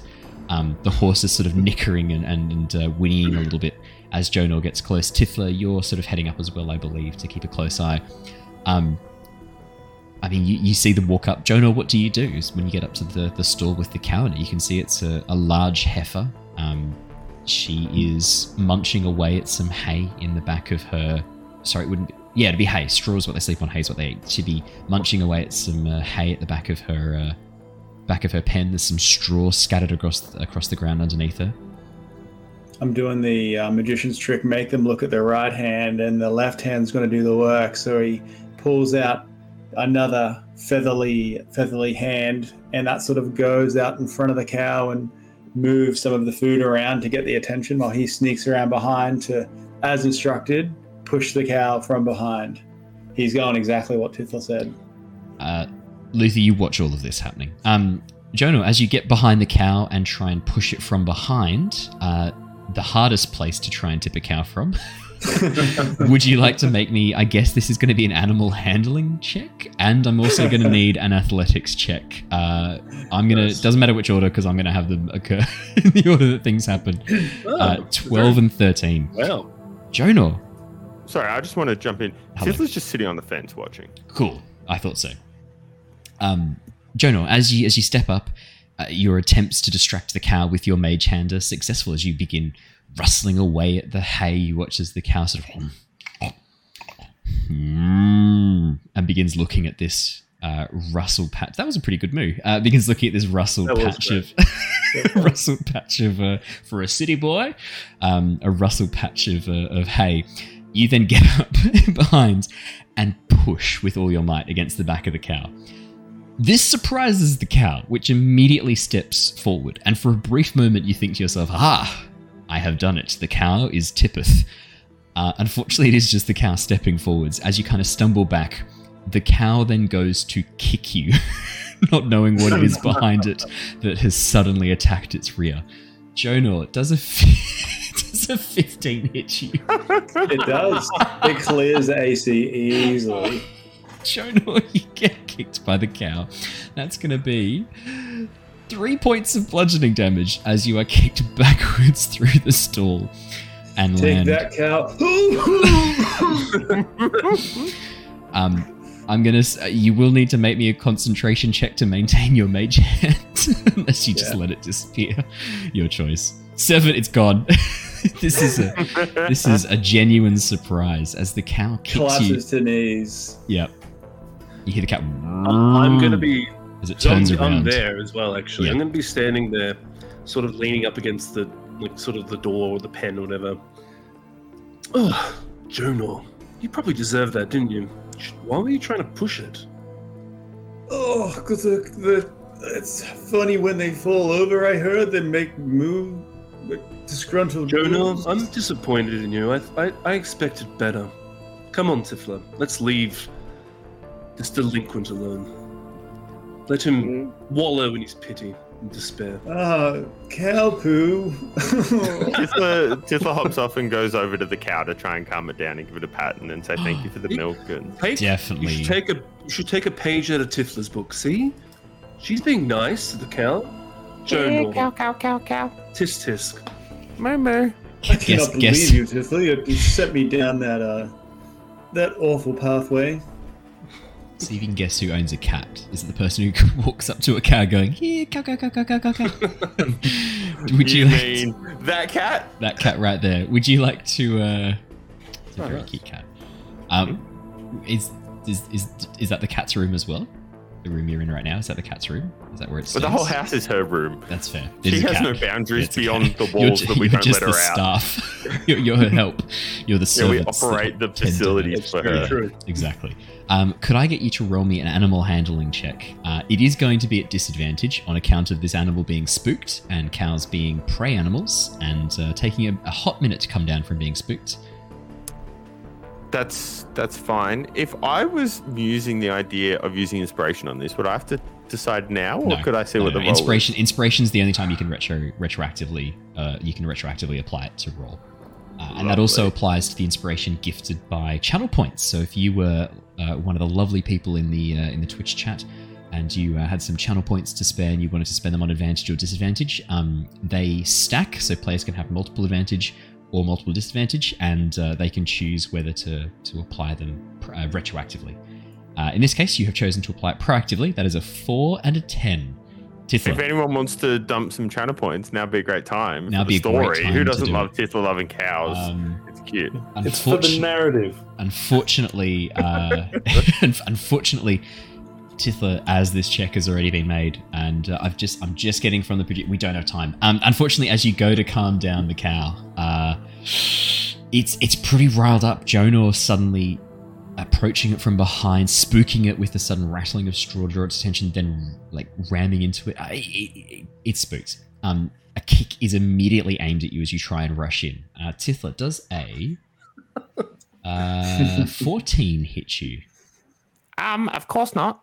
Okay. I'm well practiced with cows. Don't don't. Hey, whoa, let's let's not get sassy with me, mate. It might have hit you. It hit Jonor. This is my one time to be sassy. Okay, Okay. after the oven ate me, I'm gonna take the win.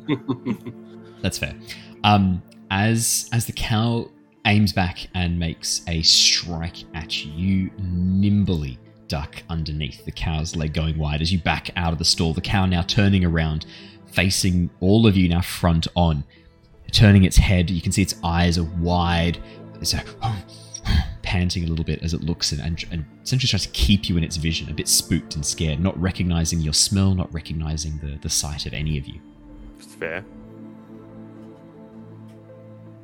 Uh, I'm gonna cool. get out of this thing. I just start crawling on the ground past it, out the front.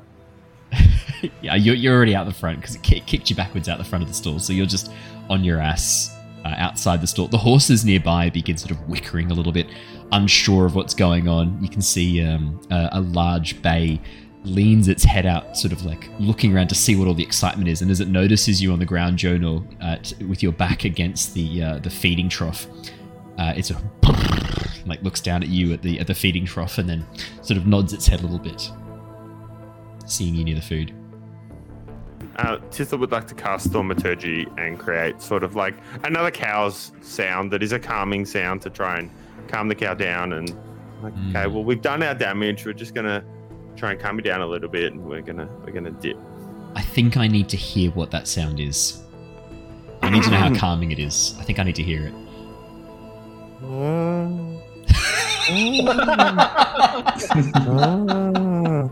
What the fuck? I don't. I hate that.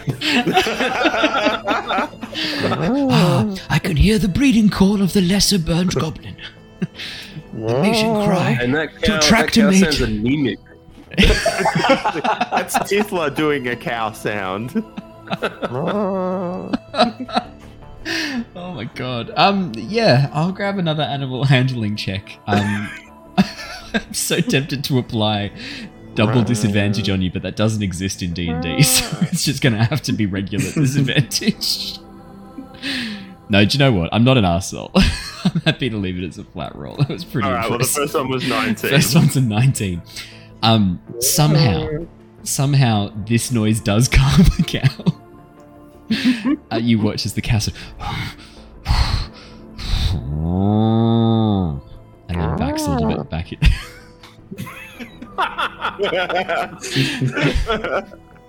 What? We're playing a horror campaign. What has happened? What are we doing? what, how did we get here? group for a horror campaign. just I'm just like you know there's those moments as a DM when suddenly you take a hot minute and like you hear back what you're describing and what you're saying. Okay, how, how did I get here? Like what sequence Sudden of events? yeah. Because we're all just big idiots. Sudden sobering clarity just washes across me like being sprayed in the face by a man driving past the puddle on the road. Just washes across. Um, yeah, I mean the cow calms down. Tithla, well done. All right, let's go. Great. Thank you for the milk. I very much Mm. appreciate it.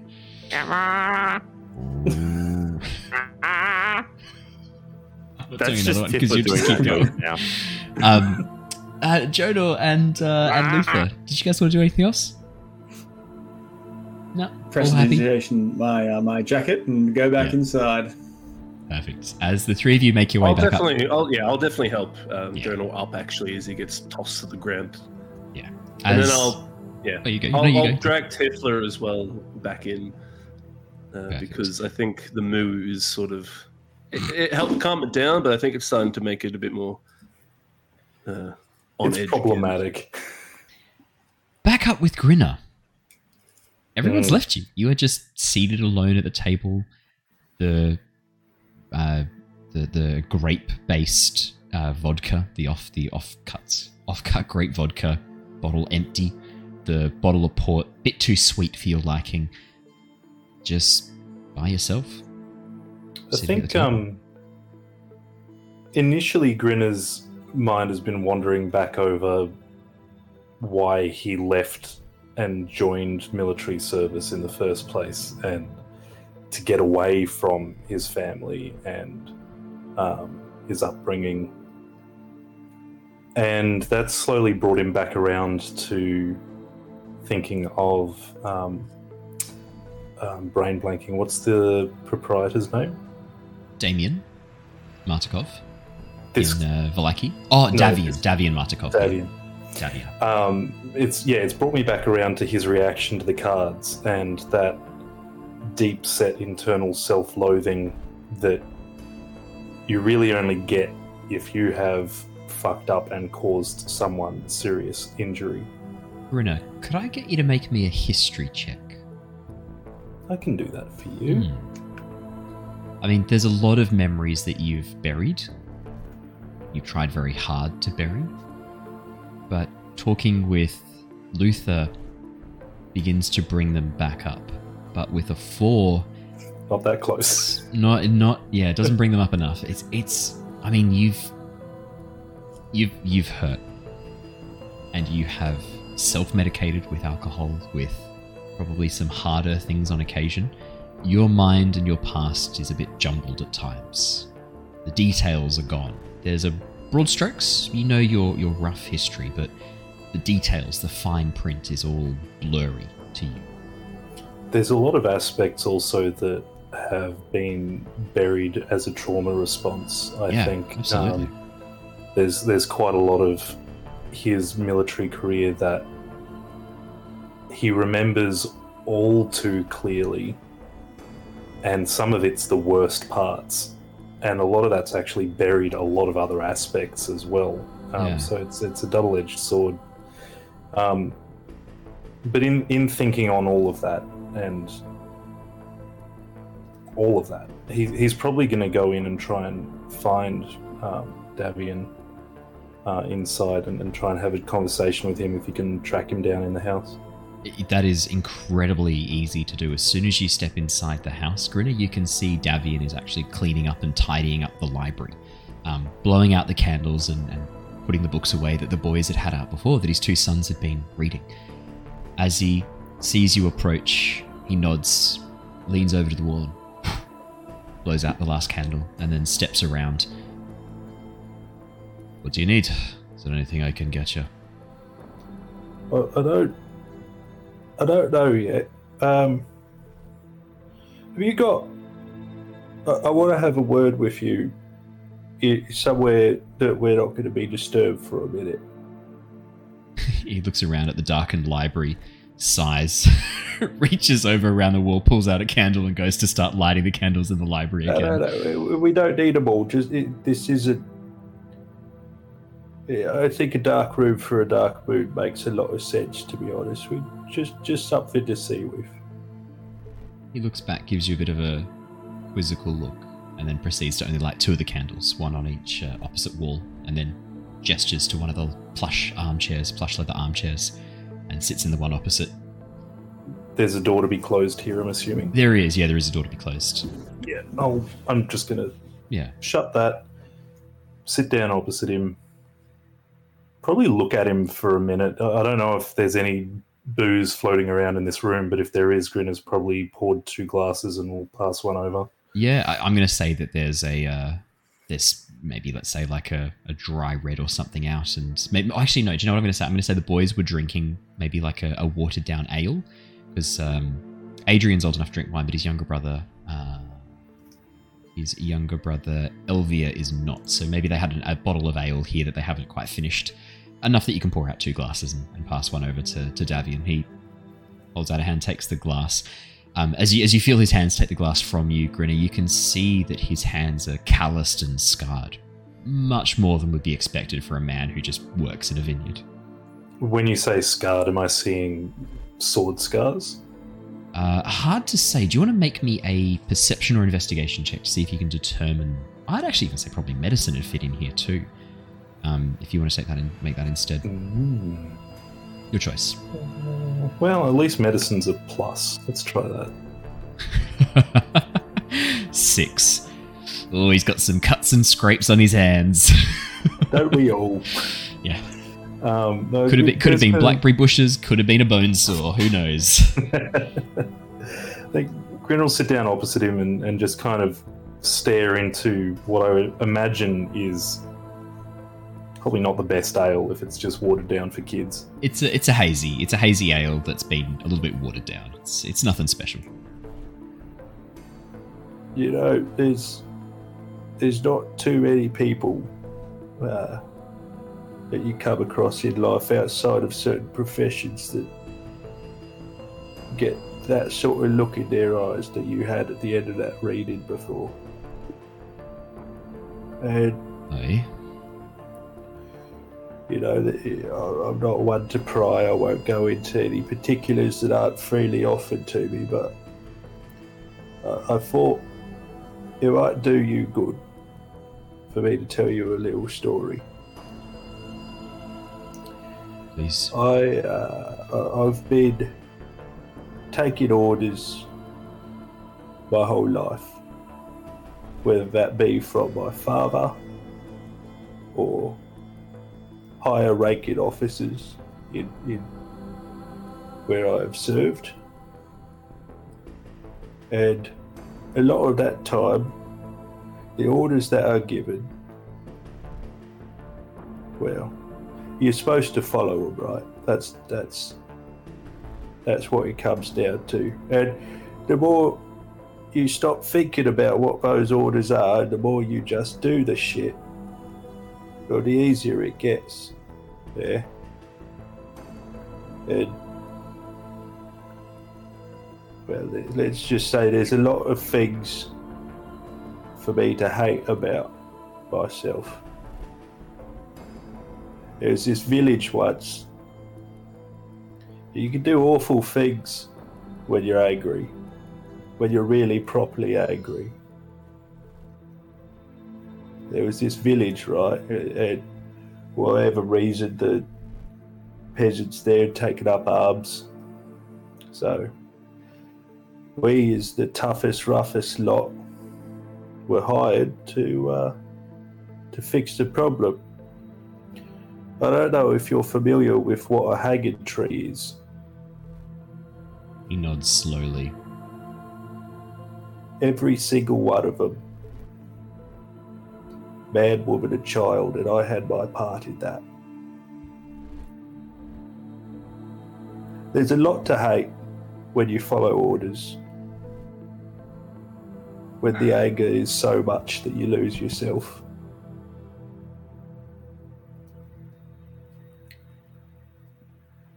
But it doesn't do to dwell on it and let it fester. Otherwise, you end up like a husk of a man like myself. You know, they they call me Grinner because because of this. It runs all the way around my neck, and I like to amuse myself by giving different accounts of where that fucking thing came from. But where it came from was my own hands and a rope around a tree. And the only reason that I'm still here is the fucking thing broke. You can't run from this shit. Whatever dark, horrible things you have hidden away in there, mine are fucking worse and I still deal with it. He nods slowly. Sorry to hear that. You really have been through a terrible ordeal. You are haunted by your actions. I am haunted by my inactions. They equate to the same fucking thing at the end of the day. You either do the thing or you don't do the thing.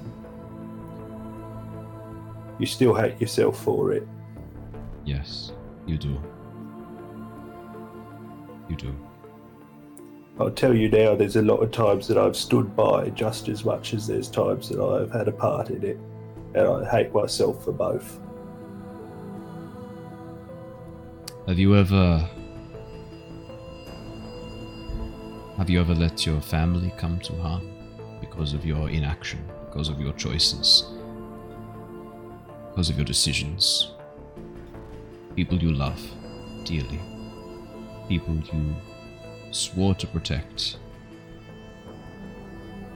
Swore to protect, yes. But you live the sort of life I've lived, and love doesn't come easily, mate. There, there's been there's been times that I've stood back and watched other people's families die. There's time I've acted and caused other people's families to die. I've lost those I've sworn to protect. Fuck, there's even been times I've killed those I've sworn to protect. I know what you're dealing with, mate. And I'm not saying this that, oh shit, he's done worse, he's a horrible fuck of a person.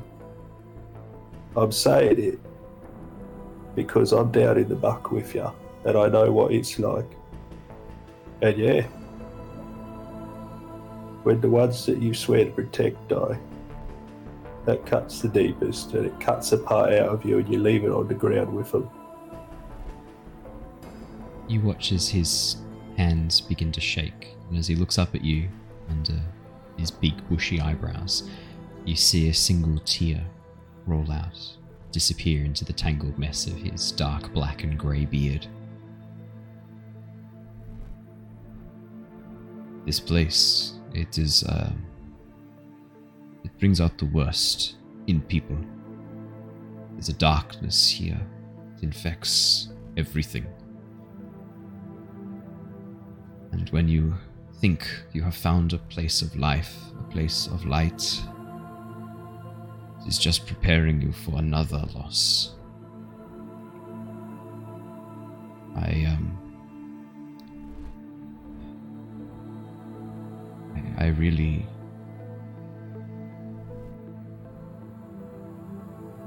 I really want to tell you more. But by doing so, I open you up to the same risks that got her killed. And as much as you might think you are now ready, you're not. Not yet. You have a journey left to make. But if you survive, you and your friends come back here after you have gone to Krezk, you are able to help us right the wrongs and drive out these corrupted druids of Yesterhill. Promise. I will tell you and, and your friends the full story. And you have you will have allies here. Allies who can help you get what you really want. And he leans in and meets your eyes. We. We will come too. Yeah? All of us. Get out of here. If we can make that happen, yes. Yeah. I I can't tell you too much more, but know that your goal is also mine. Not for my sake, but for my children. There is no future for them here in Barovia. But where you are from, from what I've heard from your companions, the stories that you are telling, your world, your land sounds like a wonderful place. Place of light, place of place where children can grow up without fearing for their lives. Although what you have told me now might think would dissuade me is better than here. Anywhere is better than here. Everywhere has its darkness, mate. Exactly. This place is darkness. The sooner you realize that, the more likely you are to survive. You lot, you're still too trusting. If this were any other place, you would have been poisoned, you would have had your kidneys cut out and eaten.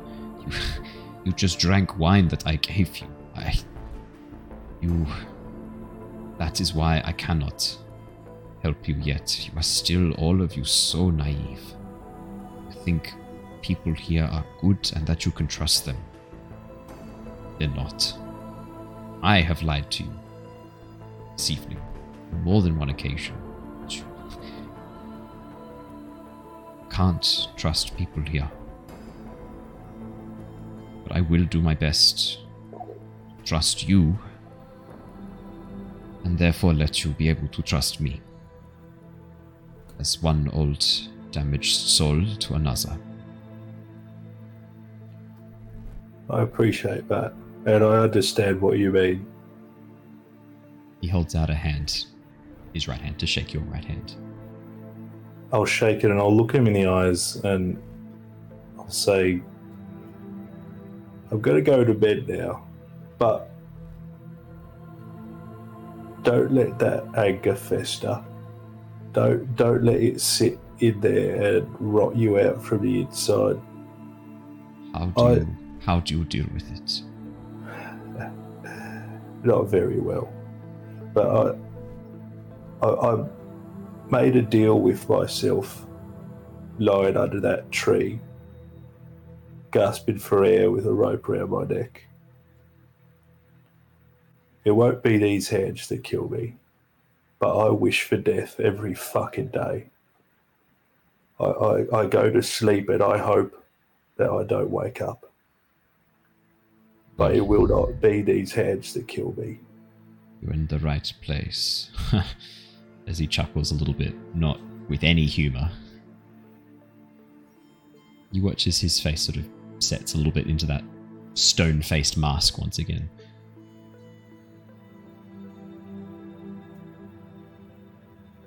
I will try and. Let's make a deal, you and I, yeah? I will try and forgive myself. You can try and forgive yourself.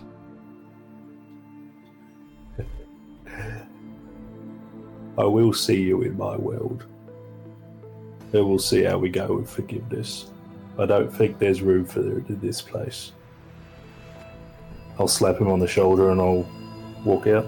As you pull your hand away, there's a silver coin in your palm, Grinner, pressed there by Davian. Does it look like a normal silver coin? No, as you look down at it, it's actually not even silver. It's been plated. It's actually a very highly polished, it looks like maybe iron. And there's a symbol of a raven, wings outstretched on both sides. Show This This is something to do with that reading, isn't it? Yeah. Show this to anyone with the last name Martikov. They will look after you if you need sanctuary. Any of the Martikovs. this is our symbol. All right. I'm gonna unbutton whatever I need to unbutton and actually slip it into one of the very faded internal pockets on my my waistcoat. You can add Raven token to your inventory, please, Raph. Mhm. Thank you. I'm gonna give him a nod and walk out the door. Perfect. Alrighty.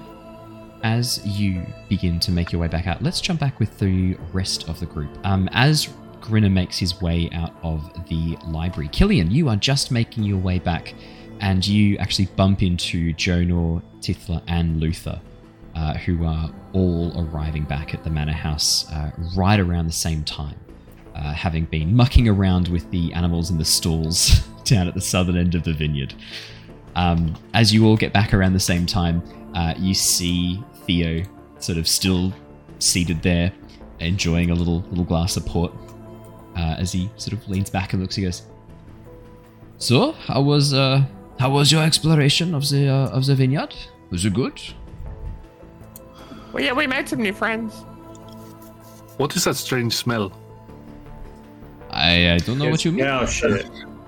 and it's in my coat, and I'm trying to get it out. But 'Cause Joan, Joan, this how did that? one, Oh. Like I said, we made new This one. friends. But Jonor, weren't you the one trying to push the cow? I think, uh, you know, I'm just, uh, you know what? yeah, it was me. Yeah, it was Jonor, me. are you so rattled? I have seen you clean your clothes with magic numerous times. Why are you still walking around with the cow shit? It is Oh, a I fashion didn't see it on choice. Do not pay him out for this.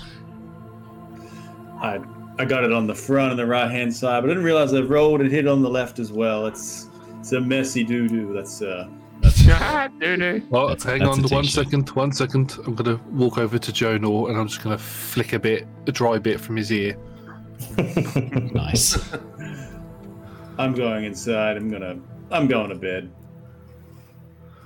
I think it's probably about then that Grinner had bust back out the the doors uh, where these guys are, and he's got a bottle of red in each hand that he's picked up from somewhere in the house. Just raided from Uh, the kitchen. Yeah, Yeah. Who wants another fucking drink? And Grinner's Grinner, just no, gonna neck no. half of one. You're a spirits only guy. No wine. We're out of we're out of the spirits. Here, try this. It's I'm red. good. I'm good with the milk. Thank you. It's, uh, You know what? I'll have a drink with you. Come on. yeah, that's this is that's what it's about. It's a fucking party now. Uh, Grinner's gonna pass off one of the bottles. It's not a party. It's just us. two makes a party, mate. Okay. Party. Yeah. Uh, Uh, Perfect. I'm definitely going to need a Constitution saving throw from Grinner. Um, who else is staying up extra late and drinking? Uh, and I who am is headed to bed? to. Headed to bed. I'm yep. going to bed. Uh, so I'm staying up and drinking, but yeah. I'm like sipping the wine okay. whilst keeping, making sure that Grinner's only got one. He doesn't Yeah. have access to the other one. Perfect. um, yeah, Tiff was that's- shouting party as she's walking off to bed. Uh, you hear uh, you as you step inside shouting party. You see Davian having just blown out the candles in the library for the second time, and as he looks at you, Tithley goes, "My, my youngest, I settled him down for bed an hour ago. Why would you be going around our house screaming party at the top of your lungs? He's going to." And just as he says that, you see a door open, and the young, f- sort of thirteen-year-old. Uh, oh god, what's his name again? I keep blanking on his name. Elvir steps out to rub his eyes. Goes, I'm ready for the party. Let's do it. Let's party. No, the, the party's in the morning. You have to go to sleep, otherwise, otherwise there's no party. but I, but I, I just woke up. You woke me up with. You, you, did, you were asleep. You didn't hear the whole thing. It was in the morning. We're gonna have a party. right after you have finished your morning chores, Elvir. Off to bed. Go, go, go. Off to bed with you. Yeah, no, no. Uh, I, I, but how am I going to get Uh, back to sleep now? It's, it's. well, I, I've got this real neat trick here. Come, I'll show you. And Tithla goes to go and just tell him to shut his eyes, and then she goes to bed, pretty much. That's your real neat trick. Is shut your Yeah. eyes. Yeah, but she's, she, she goes in and she goes, All right, now you lie down and you, okay. you put your head down and Yep. you. So you see your eyes. You try and keep them open as wide as you can, but really, really closed, and keep them Wait. no, but also really closed. Um, I don't think Eyes- that's. Eyes open and closed at the same time, and then you Um, just sort of blink, slowly, slowly blink. Yep. Okay. Yep. One, two, Okay. and three. Yep. He falls to sleep instantly, having only just woken up. Um, perfect. For those of you heading to bed, you may all benefit from a long rest. For those still up drinking, Grinner, I'm that is trying a to, I'm trying to look after Grinner a little yeah, bit. um, that is a ten on your con save, Grinner. Um, Hell yeah, it is. you're not a messy drunk at this point. If anything, you're finding that your your natural resilience to alcohol is kind of protecting you from a really bad blackout experience. However, your tumbly is a little bit unsettled. You are mixing grain and grape. Uh, a traditionally, although it is grape Both- both vodka, technically both grape. So yeah, but the the sheer volume of of spirits that you have consumed now, pairing it with red wine, your stomach's not very happy. You get about halfway through the bottle before your stomach uh, sends you a little reminder that it's not a bottomless pit and is indeed a, a sack with a certain volume capacity. After Luther has patted you down and you've uh, your stomach has returned to a normal size once again, and you have provided some some nutrients to one of the pot plants surrounding the beer garden. Um, While we're also doing this, I'll probably put out some rations like dried jerky and stuff, yeah, urging him to eat as he goes, just to give him at least something in his stomach that's not just yeah, not Yeah. empty. And I- I think what you'll notice also, because even after spewing, Grinner's still trying to drink. I think more than ever, you'll notice there is something more self destructive than usual about Grinner's drinking this evening. Bruna, could you roll me a D100, please? If your intent is self destruction, we're going to see if your ancestral guardians trigger. Interesting. 12. Yes, they do. Anything less than 50, and your ancestral guardians were triggering uh, to come and basically put a stop to this. as you sort of finish blowing chunks and sort of return to a, a vertical position, I'm going to say kneeling on your hands and knees, sort of gasping for air. Just out of curiosity, Yeah, yeah, in theory, yeah. is Luther an ancestral guardian? Luther, I mean, technically, yes. Although, because so the, I mean, the way we've kind of because we've kind of reskinned your path of the ancestral guardians a little bit, obviously. So it's the the ghosts of the uh, the 2 Mhm. children from the um, oh The man, manor. The The manor, Durst Manor, the isn't it? Durst manor. That's it. Yeah, Mm. Rose and Thorn Durst. Um, we've kind of reskinned your your path of the ancestral guardians a little bit, um, but I mean, yeah, by that logic, technically, uh, as he looks after you right now and stops you getting too messy, I mean, technically, Luther is an ancestral guardian. He is your great great uncle. He's your grunkle. Um, I guess it does make sense that he'd be there looking after you. Um, as you as you sort of finish blowing chunks and look up, Grinner, you see that ghostly form once again of Rose, the young girl, the, the spirit of the young girl who you um, managed to free her and her brother from the Durst Manor. You can see that she has tear tracks staining her face, and as she looks down at you, she shakes her head a little bit. Grinner, you can't, Grinner. What are you doing to yourself? You, you, you didn't hear all that, did you, kid? Of course I did. You were you were supposed to. Yeah, fuck, you were supposed to hear all that. What was I? Can I see them? Is this No. like an internal dialogue? He he he is talking to the empty air in front of you. you you've seen them on Okay. occasion when he when he deliberately summons them. You see them appear in battle. What? Yeah, yeah. Yeah. What did you just say then, Grinner? Uh, it's, she's talking to Rose heard all of everything. She's not supposed to. She's listening. I forgot she was there. Hmm. Where is she right now? Well, she she kind of she's in here. He's pointing to the back of his hand, but she kind of just pops out every now and then. She's just not. Uh, she turns up. She's here now. You need Grinner, a top up. Let me you just you up real feel- quick. You feel a rush of that energy, and Luther, you watch as fading in right in front of Grinner, almost like flickering into existence, is the spirit of Rose. She looks at you, looks down at Grinner, and then looks back at you, Luther. Luther, we he we can't let him do this to himself. We need to stop this. You need to stop this. Do not fetch him another drink. Oh no, I was actually. Um. Oh, Grinner, you just stay down in the, in the dirt there for a sec. Um, just, actually. just stay down in the dirt there for a sec. I've been Down, here boy. for a long time. I, I give Rose a bit of a wink. I'm like, it's okay, I got this. She Yeah, Grinner, I've got this really good ale, this alcohol that you're going to love. Doesn't really have a taste, but it hits you really hard. You just, it's, you won't expect it though. It, it takes a bit of the time to kick in, but when it does, oof, it's crazy. You want some? Yeah, I'd say that's yeah. Go on then, have some. I give him water. nice. I'm gonna I'm gonna This, chug. this won't get you now, but oh my god, it just absolutely hammers you later. You're gonna I'm see gonna love you lucky son of a bitch. I'm gonna Yeah. chug it all and probably like roll over onto my back in the dirt. And just as he starts to pass out, he'll probably mumble, "I wonder if it's tonight that I'll stop breathing."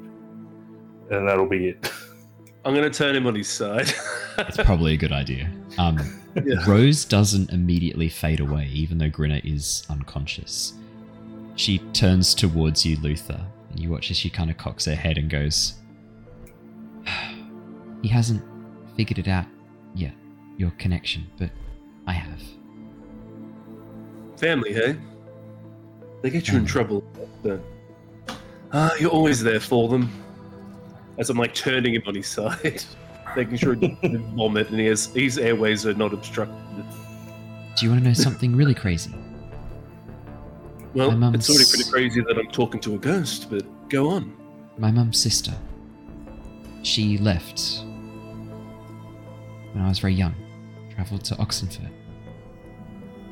A long time ago. I think we might be family too, Luther. Thorn and I. That connection we have to Grinner, it's it's through blood. You have that blood as well. You've always been quicker to see us, always quicker to sense us. I think that's why. Hmm. Now that is peculiar. That is interesting. What was your last name again? Durst. But that's my father's name. What's your mother's name? I've got to quickly pull it open. Bear with me two seconds. uh, Because as- prepared DM, you then actually have to check the reference. I have to make sure I've got the correct information. Um, my mother's name was Kratz. Von Kratz. That's now that is peculiar because, well, my my little dear, that is my last name too. Hmm. Grinner's in a bad way, Luther. He he's blaming himself for things that he did when he was a soldier, things when he was following orders. But it's getting worse. He's not getting better. I don't know what to do.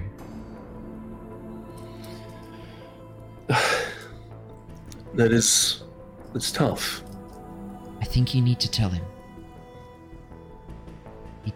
He, he's alone. He's lost. Well, tell him that we're related, and I point to us two with a cheeky grin on my face. Yeah. And Oh, tell him that all of us, all four of us, me, Thorn, you, and Grinner. And look, I think having a family will, will help him. Someone to watch out for him. Someone he can watch out for. I don't think Grinner does very well being taken care of, but I think if we can give him someone to take care of, who's looking out for him, I think that might help. I mean, Thorn and I will keep looking out for him, of course. Whenever he needs us, we can we can we can be there. I think he needs to know Hmm. he's untethered. He's he's not got anything tying him. So I think he's just going to drift away. You speak sense. I can see that. How to tell him? I'll I'll try and come to that. It's going to be a bit of a shock. I think we should do The it shock? together. I Yeah. think all of us, you, me, and Thorn. I think he'll take it better from us initially, and then that'll help. So, with this appearing as you are now, you're obviously tethered to Grinner. Not tethered per se, but No, tethered's tethered's the right word. Okay, We're, we're bound to him. I mean, he helped free my brother and I, but I mean, we we we're sticking around to to look after him, to protect him. We're we're sort of like, I guess, like haunting him. I don't know how to describe it. I guess that's the best way to describe it. in a way. I don't know what this is. This is I, something. Wait, is the only reason you're even around is because me being around makes the connection a little bit stronger? That's even though while he's going unconscious, you're still here? I think that helps, but I've been practicing. When he sleeps, I, I try to, because obviously, like Thorn and I don't need to sleep. We're just ghosts. Thorn's not quite as good as I am yet at manifesting, but I've been practicing, trying to keep watch when you guys are asleep and, and try and keep a lookout. So, when Thorn can manifest himself, Only when that when helps we- him. He can't do it by himself. Okay. Not yet, anyway. I I mean, I'll try and I'll try and get him good at it. I'll try and get him to practice, but at the moment, it's just me. Hmm. I guess the question to ask is when should we tell him? soon, before we end up in another scrape. Luther, he doesn't care if he lives or dies. His preference is, in fact, not to survive combat. I I have seen that. It troubles me greatly, but been trying my best. Wouldn't mind some help though, so it'd be nice. I I know the help. connection he has with you both. I'm, I'm, no, I'm here to help, and Thorn is too. Definitely. Anything we can. We're, we're a family. I mean, I didn't, Thorn and I didn't have much luck with our family. But maybe it's the family you choose. Maybe that's the important. and important that's one. when that's when like I'll get flashbacks of the party members as well. Like you know, Journal will go through my mind, Tithla, um, um, Killian now, and obviously Theodore. Like they'll all not Yeah. Thea. they'll go all through my mind as well. Like I'm like, he definitely has family. He's got blood, you know, like us, but he doesn't realize it probably right now. But he also has a family. The ones he's traveling with right now. So I think we need to have a chat with him, almost like an intervention. We need to sit him down. Uh, and, I, we're gonna have to be careful how we do that. That I, I, that's not a good idea. Not, not everyone. I think let's keep it small at first, and then, like, yeah, I. all right, let's not overload him. I guess. he, he's a runner, Luther. If, if it looks like we're trying to trap him, he'll, he'll fight his way out of the cage. It's got to be, it's got to be his choice. We just need to make sure he knows the options. I don't think he knows them. I think he thinks there's no options. I think he thinks he's got nothing. We just need to show him that he does, and that he can he can make different choices, and those choices are the important ones, not the ones, not his past. It's his future that's the important thing. What he's going to do. That's all. that's all I care about. That's all Thorn cares about. We just need to make sure he knows that. Well, hopefully, maybe in Krezk we can talk to him about it. Um, let Thorn gather his strength so he can also manifest. Because you two there, I think that would be great. You'll love that. I've been listening. You guys are going to get Tithla some help with the abbot, right? That's the plan. Do you reckon this abbot might be able to help Grinner? I mean, I, I know it's not his body that's damaged, but I'm not sure how much the priest could heal his mind. His, his mental scars run deep. Deeper Yeah. than he probably even knows. yeah, okay, fair enough. I I thought it was worth asking. That's all right. We got this. Give we her a week. this. We can we can do this. It's going to be okay. No, I, I have a. I just, okay, we shall help him. Don't worry about that. We got this. Like I said, I, I do have an interesting question though. If we're related, am I your uncle or are you my aunt? Where do you we fall in that line? I I mean, we've been ghosts for a long time, Luther. A really long time. I I mean, I think I might be older than you. And she gives a bit of a chuckle as she says that.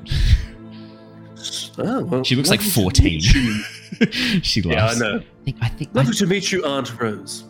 Oh, that. Yeah, I don't like. I don't like that at all. Oh no, what's No. better? I was gonna say like, no, I, there's nothing better. Just, just call me Rose. hey, it's already weird enough. Perfect. Well, I'm going to drag this one off, put him somewhere comfortable inside. Maybe with a bucket underneath. Well, at least he had that big swig of water, so Yeah, true. Okay, I'll keep an eye on him overnight. If um, if anything happens, I, I'll see if I can try and contact you again. know, perfect. Easy. And then Thanks, I'm going to start like dragging him in. Perfect. Oh, do you want to? Oh no, you can't. You're you're a ghost. You can't help. She she reaches down and like passes her hand through Grinner's legs. Sorry, you're gonna have to do this one by yourself. I mean, I can't I can't physically Family. interact unless he's like channeling us, and then even then, like our actions are pretty limited. Like, there's not much we can really do. It's it's it's got to be Grinner who who brings us here and, and gives us power. I mean, he he kind of like shares his vitality, and that's how we're able to, to manifest. all right. Well, this might be a bit rough, buddy, but um, I just start dragging him along the ground. He's totally out of it. He's gone. Yeah, hundred percent. Well, as the two of you head to bed, you may both benefit from a long rest. Hell yeah.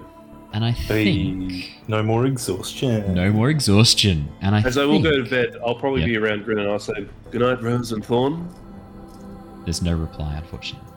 That's fine. But- I know I know that they're listening, so Yeah. that's all that matters. Now that um now that I have more of a connection with them. Yeah. Perfect. I think Oh yeah, Jonor is rolling his new portent rolls, eleven and fifteen. Ooh, nice. Jonor, All that 15's not bad. I was going to wrap up the session there, but there is a dream that you do have, and I reckon that's the cliffhanger I want to end on. Oh, let's do it. Jonor. As your head hits the pillow and you fall into the, the embrace of sleep. At first, you don't really have any memories of your dreams at all, just images jumbled and muddled, some noises. And then suddenly you find yourself coming back into lucidity, consciousness returning to you, but you're still asleep. You stand in the ruins of an old village, a swamp stretching out on all sides around you. Standing above the ruin of a hall is a raven. Glossy black feathers, bright brown eyes, intelligence far beyond that of a normal raven reflected in them as it looks at you, cocks its head, almost seems to look you up and down. And then as it flaps towards you, you feel yourself compelled to hold your arm out. And as you do, the raven lands, claws digging into your skin on your forearm. Not enough to hurt, but enough that you can feel the pressure. Feels real. The raven looks at you, cocking its head, and caws this. As then looks around and then looks back at you. Have we met, little bird? Bird caws again and chatters its beak. This as if almost like a, a little uh, chattering noise with its beak. Cocks its head again. I um I reach for my deck in the back pocket. Do I feel the deck of cards there? You do. As you reach around to grab the deck, you watch as the raven suddenly cocks its head and looks at something behind you, and then with a cry and a squawk, takes flight. As it rises up over the house, the ruined town hall, you see this flash of dark purple energy shoot from behind you, spear through the raven. As it does so, the sky fades into this bright flash of red light, and suddenly the raven's falling from the sky towards the swamp below. Only it's not a raven, a woman. Long, dark black hair braided back, layered clothing, a long dress with these silvers, whites, and grey coloration, uh, framed in black, plummets from the sky, her eyes wide, her mouth open in a soundless scream, a hole where her chest used to be. And as she smashes into the swamp water, you see another figure rushing towards her Davian. And as he cradles her in his arms, you hear cackling laughter from behind you. this sound of someone laughing. Mirth and venom mixed together.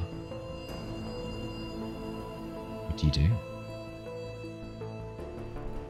At this point, I turn to get a look at whoever that cackle was, uh, whoever's cackling, and I would run towards the the dropped raven lady. As you turn to have a quick peek behind you, you see an old woman, spindly, skin hanging off her bones, very sallow, sunken face with a crooked nose, dark purple eyes, white hair braided back into a bun. You should be careful what you dream. Your dreams are open to me, seer. Not practiced enough yet. Not nearly.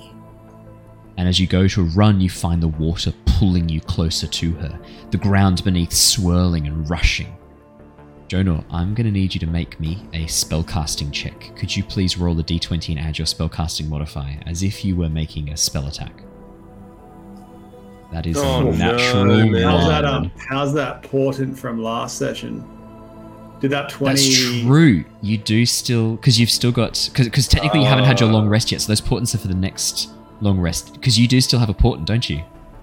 I have two. I Yeah. sunk the twenty in the dream in the Halloween. Was Yes. that real or not? That was oh, Jonor, I can't answer this. That's a this is a dick move to make me answer that question. okay, okay. Jonor, alright, Jonor, I'll, I'll check what the. Do you have any inspiration? Do you want to? If you take the seven, that's I still a actually do have an fourteen. inspiration. Um, Because your portent roll I'm was a twenty and a seven. If you took the seven, that's still not a bad roll. I think this makes sense to use the inspiration Yeah, from that done. Halloween Yeah, session. it probably would Um, help. I think that's a Clicking good that call. one out.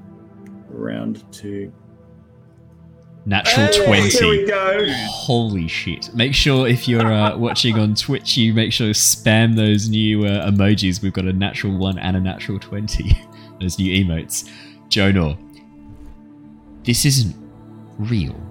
This is your dream. You're in control. And as you feel that sudden moment of awakening, there's this almost like a sound of a thread snapping a thread that was tying you to her, a thread reaching back down towards her hand, where you can see a small loom bound in her claw like fingers that she was tying threads tighter and tighter. But as you realize this isn't real, you feel your power flow through you. There's a moment where you feel yourself being lost to this, but you know your strength. And as you turn towards her, that sudden realization that this isn't real, that thread snaps, and you feel this sudden tie breaking. Your future is You your own. hag. Yeah. I think I know you're the one I actually am here for to try to figure out myself. I think you're the perfect subject for me to meet in the future. I think you should be concerned when we meet. Could you make me an intimidation check with advantage, please, Jonor? Jonor. Jonor. Growing up. Natural Whoa, 20! dude. Jonor! Oh Jonor. The landscape begins falling away underneath you. You feel power, raw power flow through you more than you've ever channeled before, burning through your veins as around you light begins to spin and you see images begin to form, the future unfolding in front of you, time opening up, a river with many estuaries branching off from this main pathway, all the choices that could be made. And as you see down this pathway, you suddenly see a path directly leading to this woman's demise. And she sees it too, as clear as day. A path where you break her, destroy her utterly, and you have the power to make that reality. You have the power to shape this unlikely scenario into a certainty. She cries, this strangled sound deep within her, and you feel that presence flee as she pulls away, screaming in fear, trying to get away from you. But she can't. You've already seen this. You know how this story ends. There is no escape. Not from you. You shape the future. And then with a sudden, you awaken in your bed, the sheets wrapped around you, that feeling of the power within you fading. And as it does so, Jonor, you see that light fading. Real. Your skin glowing softly, fading back into its normal skin tones as you feel that power suddenly wane. Your dreams for the rest of the night are your own. No presence dare come near you again. That is where we are going to wrap up for tonight. Uh, holy shit, yeah. Tom. holy shit. Um, That's a good time for Dice to deliver. oh my god. Uh, I mean, yeah. She, yeah, Damn, dude. that's incredible. Sounds like he knows where he's going. Jonor, your power grows. it's incredible. Um, thank you so much for joining us tonight for this uh, session of Curse of Strahd. If you're watching on Twitch, don't go anywhere. We're going to go and raid one of our lovely friends of the channel. In fact, tonight we're going to go raid Corsair's Cove. Now they're not playing D&D, but they are playing Baldur's Gate 3, which is D&D adjacent, I would argue. So we will go raid Corsair's Cove and, uh, and say hi to Josh the pirate. Um, if you're watching this on YouTube, make sure if uh, you haven't already to hit that subscribe button. We only need another 15 bloody legends to prove their legendary status by hitting that subscribe button. And uh, we will have hit the 1,000 subscriber mark. So please, if you uh, if you can hit that button, that would be amazing. If you're listening to this on the podcast uh, or on YouTube or on Twitch, when we do hit the 1000 subscribers mark we will be um, offered the chance to open up channel memberships. In fact we've been given a little bit early access to channel memberships already. But what i want from you is your recommendations on what would be worth a channel membership to the youtube channel. What kind of extra content? Extra sessions uh, behind the scenes stuff maybe some uh, some bestiaries and some uh, fauna and flora style videos where i draw the flora and fauna of uh, fauna and flora. Yes, fauna and flora of uh, of Nostea, and and talk through it and talk through the homebrew world. Um, maybe some let's plays of games. I know a lot of you really enjoyed the Wandering Village. I'm happy to do more of those. So um, yeah, keep me posted. I'd love You know to you get your could do? suggestions. Yeah, yeah, tell me. You could do that. Um, you could do some like party games and stuff. Like we we played that Oh, game like the. Jackbox. Yeah, and um, Acron, the, the VR one where That's I'm in one. VR Oh, as the tree and all of you are squirrels. That is a lot of fun. That game. It is Um, a That lot could of actually fun. be. That could actually be really good with um. That's- that is a yeah, Christmas some of the special. That'd be really stuff. fun. I think. And they let's- could be hot tub streams as well. I, but I'm in VR. And stream. am I in a hot tub uh, in VR? fine. You know what? The Let's hot tub this hot stream tub- isn't for you.